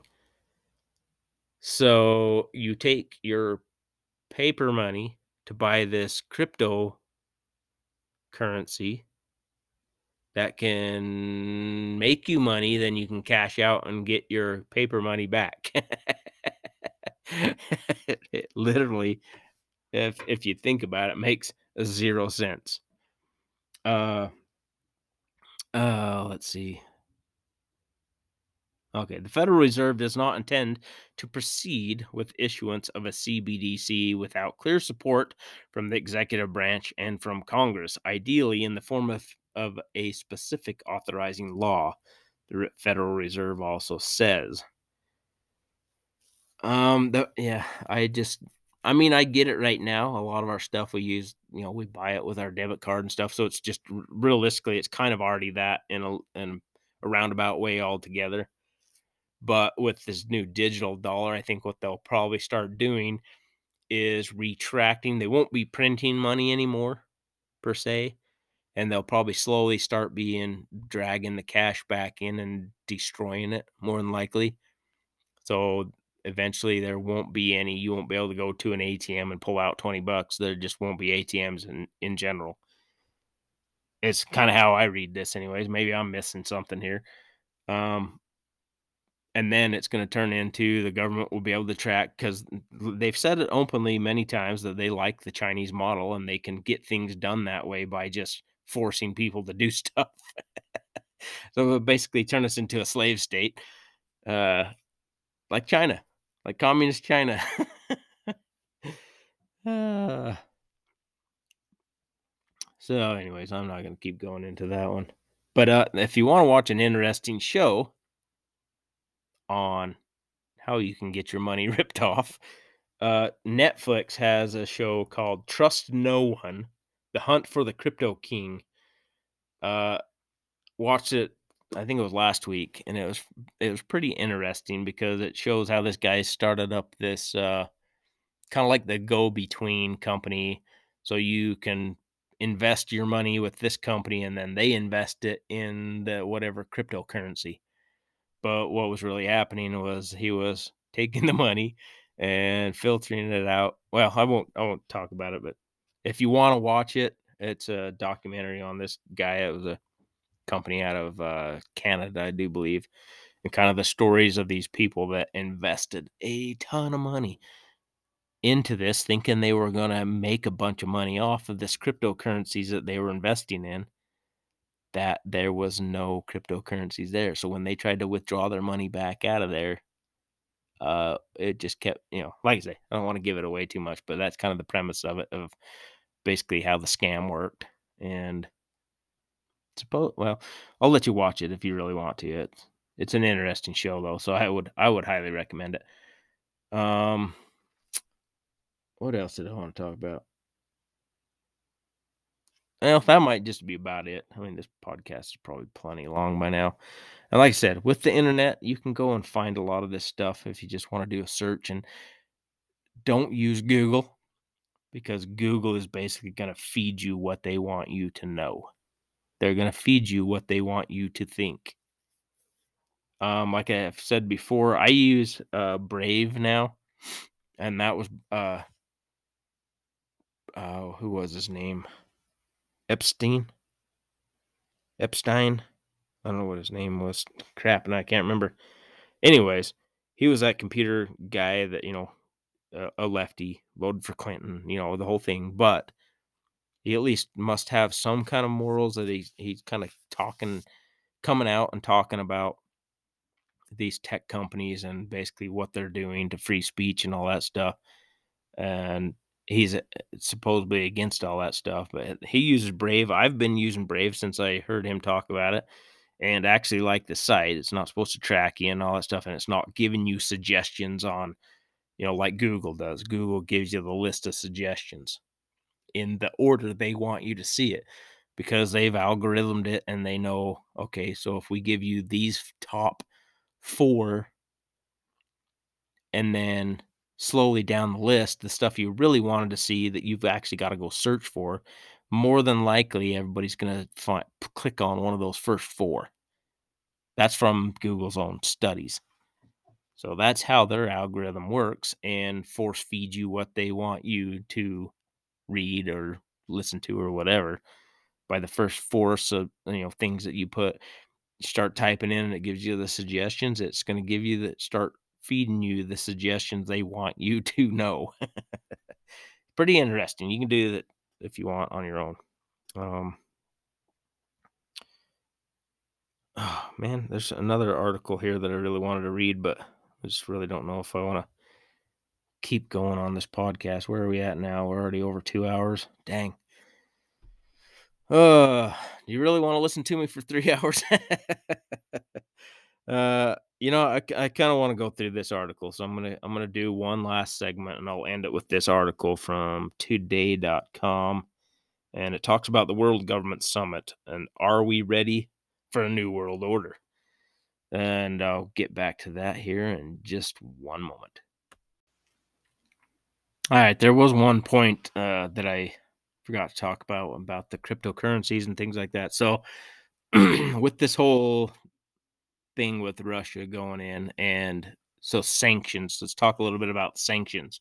So basically, what it's doing is they can tell all these other banks and different places to not let certain people use their own money uh, which I think is kind of a dangerous thing in its in and of itself. But as far as I understand, Putin has kind of already been. uh, He, I think he's thought this out a little bit beforehand because he's not an idiot, not like our president. Uh, but so he's bought physical gold and uh, kind of tried to tie it to the ruble. Well, with the way the European Union and different things are set up with their their money systems over there, it's all kind of tied through the SWIFT program, which is I I don't quite all understand it all either, but it's uh the sanctions though, for the most part, I think hurt the the economies of the the people, the little people, more than it hurts the government people. Because, like I say, these people all have money and resources. So if they're sanctioning these governments and they they can't provide certain services to the people down the the line that need these government services, who's really getting hurt? The oligarchs that they're seizing their, which I don't see how this is even legal. That other countries can go and seize uh, uh whatever and oligarchs yachts and different things like that i don't see how that is a legal thing for any country to do to other people from other countries because you don't like what their president's doing or whatever. I mean i mean i know governments are are good at thieving from other people so i mean i can see how it's happening but at the same time it's like how do all these other countries decide that oh because we decided that uh, this guy's bad and this guy's good we're going to seize the assets of the citizens of this country. I just don't see how that is logically i don't know. It doesn't i, I guess it just pushes my thinking more to okay so if these if we can do this to these other countries and these oligarchs and whoever else, why would they not do that to us? if you don't agree with them, uh, guess what? You don't have the right to exist in our society. And, you know, plenty of governors and different people here in the United States have openly said that, you know, especially if uh, you're a conservative in New York. And Cuomo said, uh, if you don't agree with your ideology and you don't belong here in New York. Hmm. There are people, unfortunately, that think that way. Uh, so, Euro News the EU targets the crypto asset services to Russia in its latest round of sanctions over Ukraine war. So I mean, even your Bitcoin stuff is not safe. They will shut they will find the people that can shut this stuff down. So you think you own a lot of stuff and have assets and different things like that and then a foreign government can come in and say, uh, "No, we're seizing that." Uh, that's a little dicey if you ask me. But hey, I'm a conspiracy theorist. That's what I do. uh, so, anyways, I, I just wanted to kind of touch on that. uh, anyways, this article I was going to end with the World Government Summit. Are you ready? Are we ready for a new world order? On today.com. The organizers here are nothing if not ambitious amid a global inflection point by Art Moore. Considerable attention recently has been drawn to the World Economics Forum Great Reset initiative, which regards the COVID 19 pandemic as an opportunity to accelerate the globalist objective of increasingly exchanging national sovereignty for international governance. A lesser known entity, the starkly named World Government Summit, met this week in the ultramodern. Oh, so this this was, I think, about a month ago when this uh, kind of happened. Well, this one, this article is from April 1st, so the article is not too long ago. But anyways, uh, da, da, da, in it's 20. Oh wait, I've skipped an article a piece here. Okay, hold on. A lesser known entity, the starkly named World Government Summit, met this week in the ultra modern Gulf Emirate Dubai, which is part of the United Arab Emirates. Its 2022 meeting opened Wednesday with British journalist and CNN Abu Dhabi based anchor Becky Anderson asking, Are we ready for a new world order? Anderson said, The organizers here are nothing if not ambitious for tackling the subject warning that the world has hit an inflection point. We are certainly living in a unique age of uncertainty and volatility in global affairs, she said, referring to the twilight zone that was the pandemic. She described the objective of the opening discussion. Is the US led multilateral system created post World War II to manage international relations so that the world would never see and experience the same chaos and disorder of a world war, is it anything like fit for purpose? Anderson asked. Uh, and if not, what is the alternative? On the website, the World Government Summit Organization describes itself as a global, neutral, nonprofit organization dedicated to shaping the future of governments.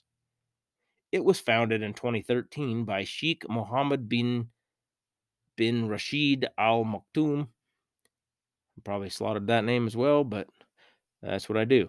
The Vice President and Prime Minister of the United Arab Emirates and the ruler of Dubai. The summit, in its various activities, explores the agenda of the next generation of governments, focusing on harnessing innovation and technology to solve universal challenges facing humanity. The website description states the organization says that since its inception, it has championed the mission of shaping future governments and creating a better future for humanity. For humanity. I don't know what I just said there. ah, boy, I need a nap. I'm getting old. I need naps. uh, the seven previous annual meetings of the summit have successfully established a new model to collaborate on an international playing field to inspire and enable the next generation of governments. The summit now is poised to scale newer heights of excellence and inclusivity. Themes at the inaugural meeting in 2013 included building citizen trust in governmental entities, social media as a tool for civic engagement, and private public sector partnerships. There's that word again. Among the speakers featured at past summits were President Barack Obama, WEF founder Klaus Schwab, UN Secretary General Ban Ki moon, and billionaire entrepreneur Elon Musk. Now, remember, Elon Musk was the uh, darling of the left because he was talking about climate change, you know, and how we need to find a new planet to live on, which I find kind of ridiculous because Mars isn't even livable as it is. But hey, you know what? I'm not as smart as him. uh, and also, Barack Obama famously once said that energy prices will uh, effectively have to go up in order for us to create a cleaner, cleaner climate or whatever his speech was. I don't remember. I could look it up if I wanted to, but uh, I had about enough of that guy too. and, anyways, Biden, a new world order, and we've got to lead it was a statement he made not too long ago. Uh, at a meeting earlier this month in Washington of the Business Roundtable Lobbying Organization, President Biden used the term New World Order as he discussed the Russian invasion of Ukraine and major changes taking place globally. Now is a time when things are shifting. We're going to, there's going to be a new world order out there, and we've got to lead it, and we've got to unite the rest of the free world in doing it.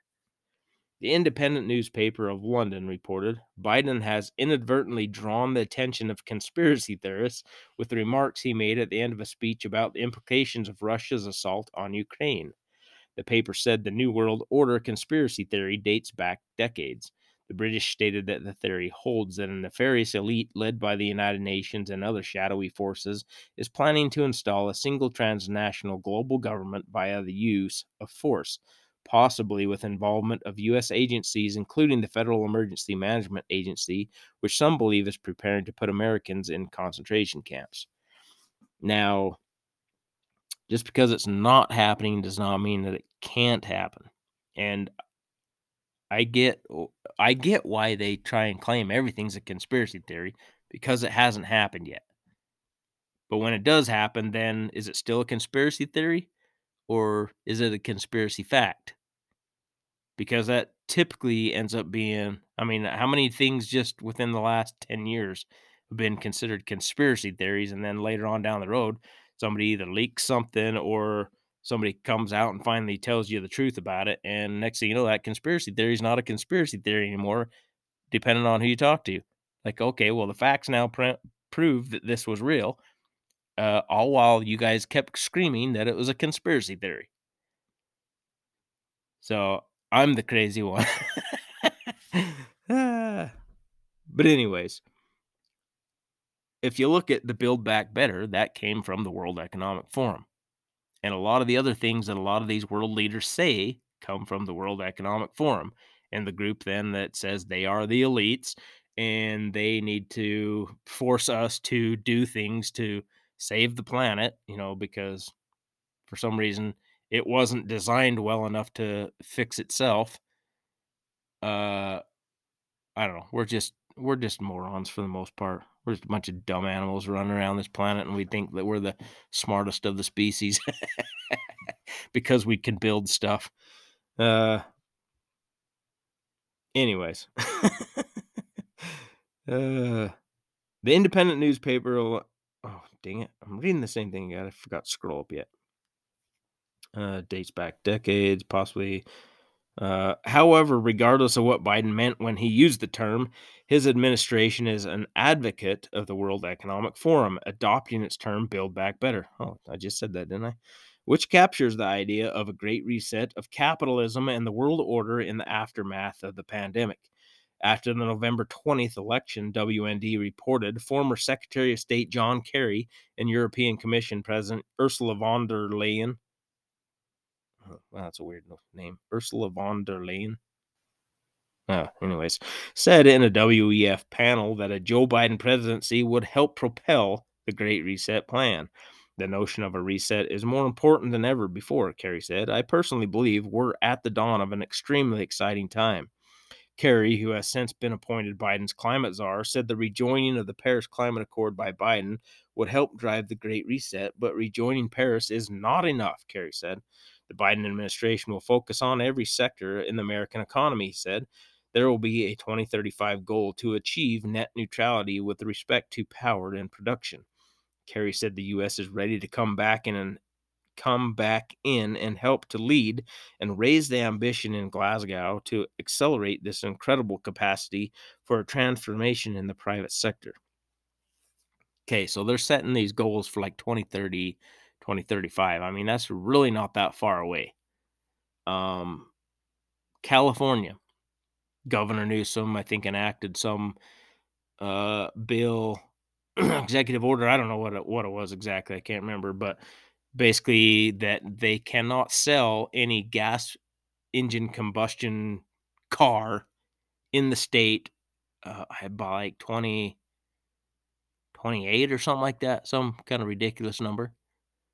So, I'm not saying you can't drive a combustion car. They just will not have any more car dealerships that sell a gas combustion engine.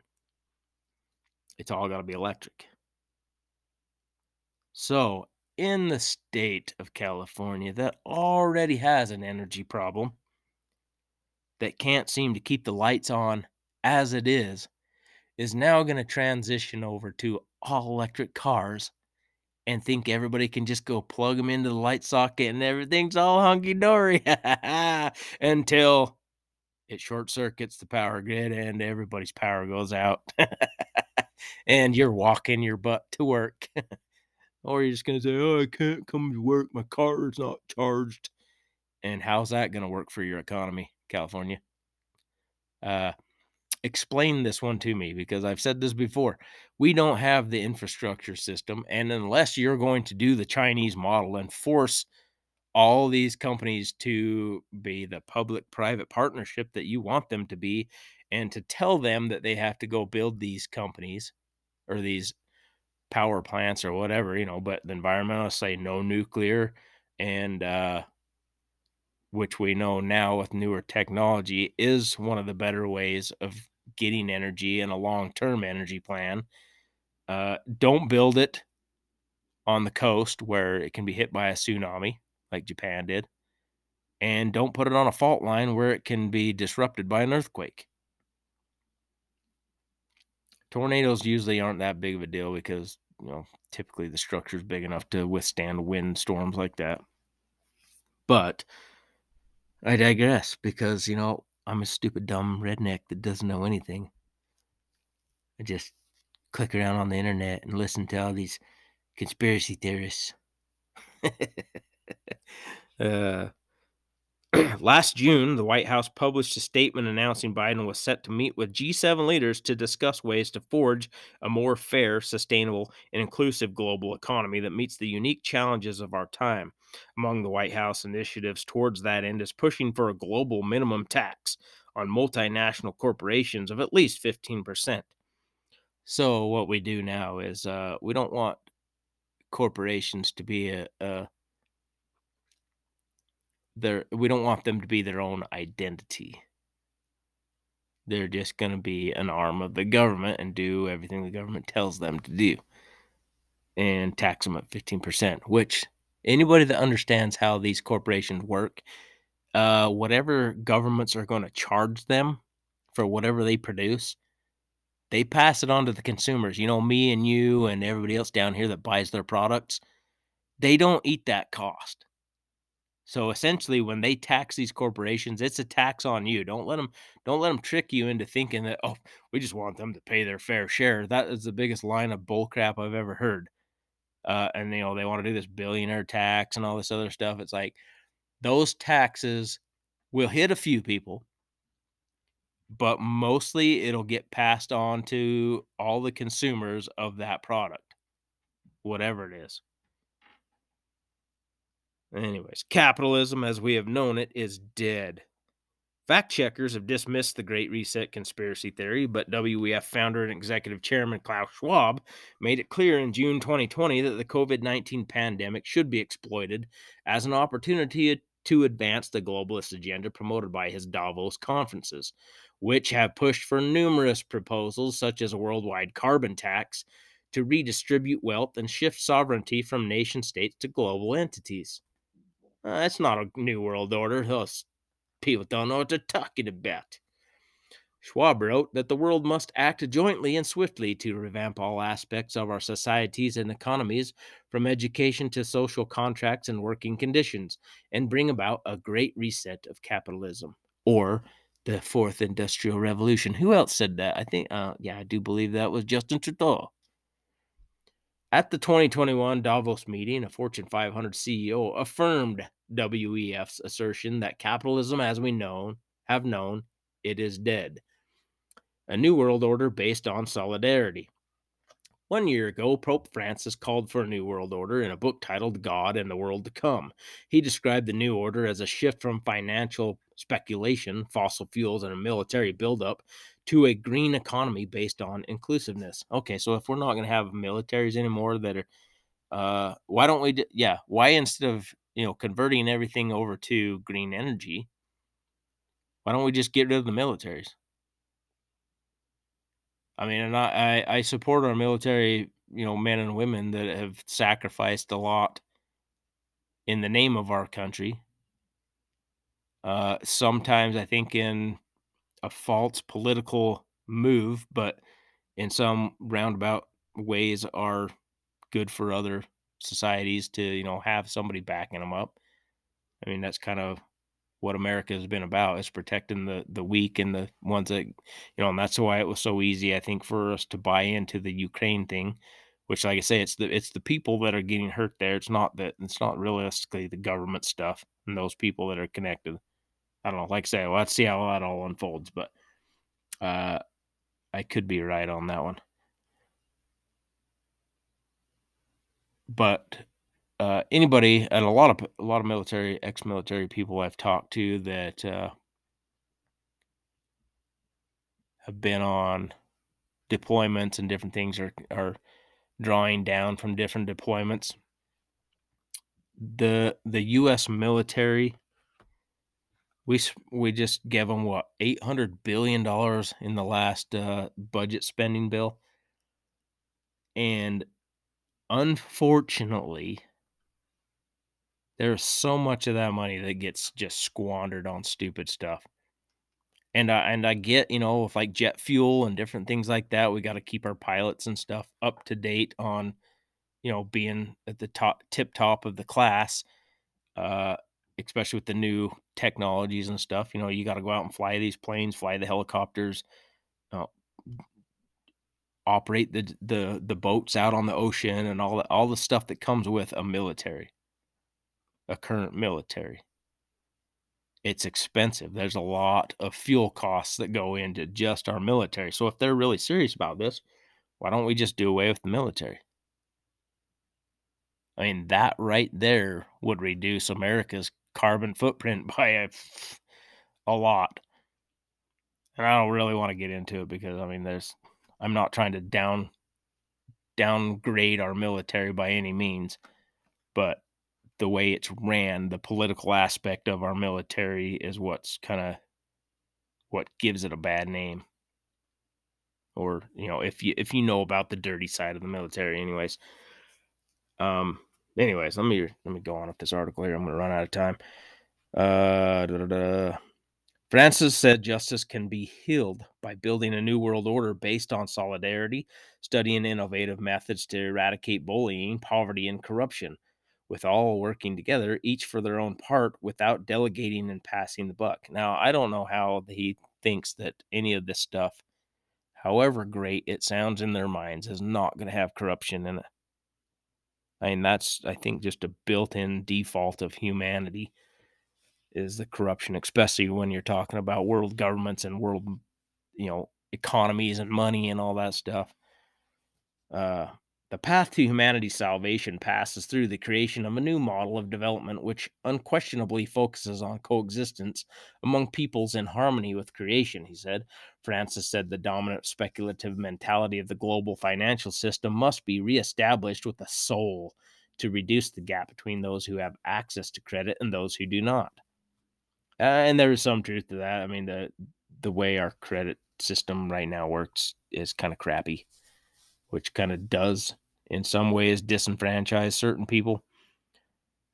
But, anyways, it is time to remove social injustice and marginalization, he said. If we seize the current trial as an opportunity, we can prepare for tomorrow under the banner of human fraternity, to which there is no alternative because with an, without an overall vision, there will be no future for anyone. Um, but realistically, if you kind of look back through history, the more and more we have let government take over responsibilities, the worse and worse our lives have become. Uh, if we kind of reverted back the way it used to be, where uh, private entities used to be kind of incentivized to uh, do the right thing, I guess you could say, uh, things were a lot better. But the more and more we've punted the ball back to the government to be our keepers, I guess you could say.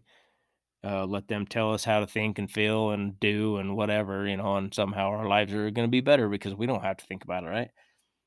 Uh, Francis insert, asserted it should be clear that it is not enough to refine existing systems. He charged that the perverse global economic system keeps the poor on the margins while enriching the few. Um, unfortunately, that's exactly what I just said that we keep punting the ball back to the government to solve our problems and then the only way they solve the problem is by taking more money from us to try and fix the problem they created. It's it's a it's a mess. Uh, he opposes a right to property for individuals contending a social purpose and common good must come from sharing the earth's resources. So the pope uh, he doesn't believe that you uh, should own your own house I mean, he's all in on this great. He said it sounds like to me. In November 2018, as WND reported, progressive filmmaker Michael Moore claimed Francis told him capitalism is a sin and urged Moore to continue making his left leaning documentaries. Well, if that came from Moore, he's a freaking nut job anyway, so I can see why he said that. Uh, but anyways, realistically, I mean, to explain this whole whole deal, I mean, it would it takes a lot of time because to make it make sense, you got to add all the context to it.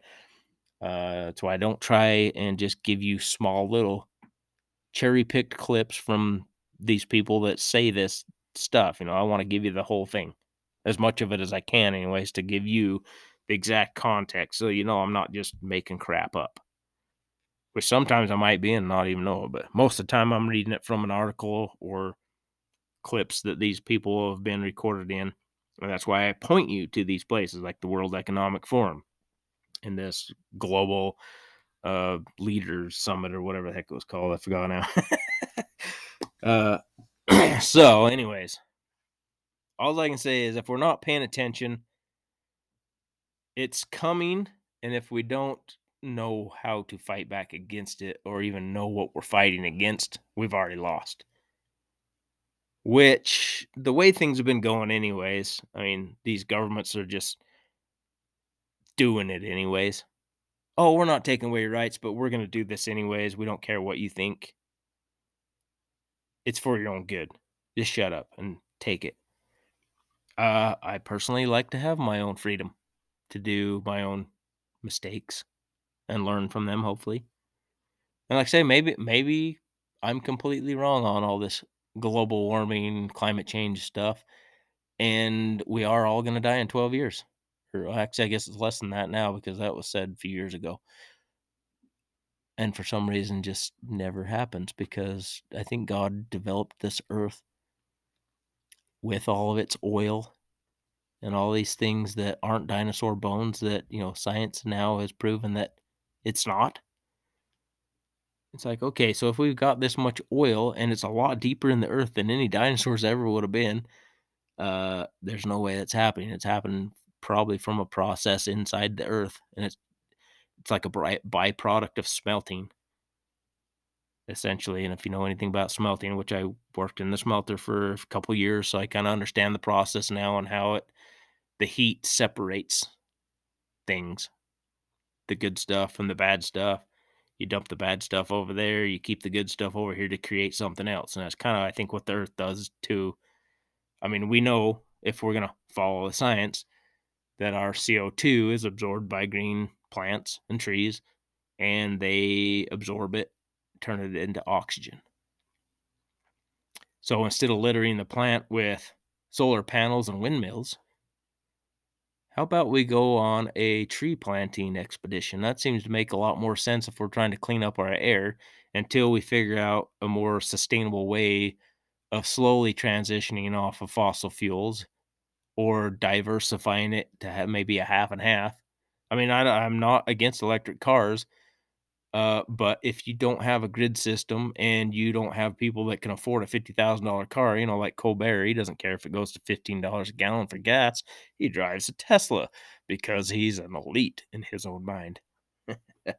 but you know, these people got followers, and like I say, with the the tech industry these days, you know, these people blindly listen to all this crap and believe it as truth. They don't try and they don't try and go out and read stuff or uh, listen to the other opposing opinions. It's just this side is right, you're wrong, shut up.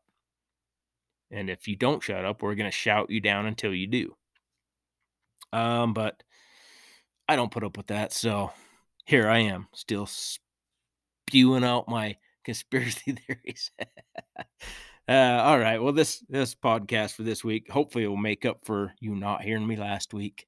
If you're even still listening to this podcast, uh, I would like to know how your lives are being affected out here in the real world. I mean, this is where I live. I mean, like I say, this just kind of turned into a hobby for me. So if you can, or if you want, the Nielson Show 2021 at Outlook.com.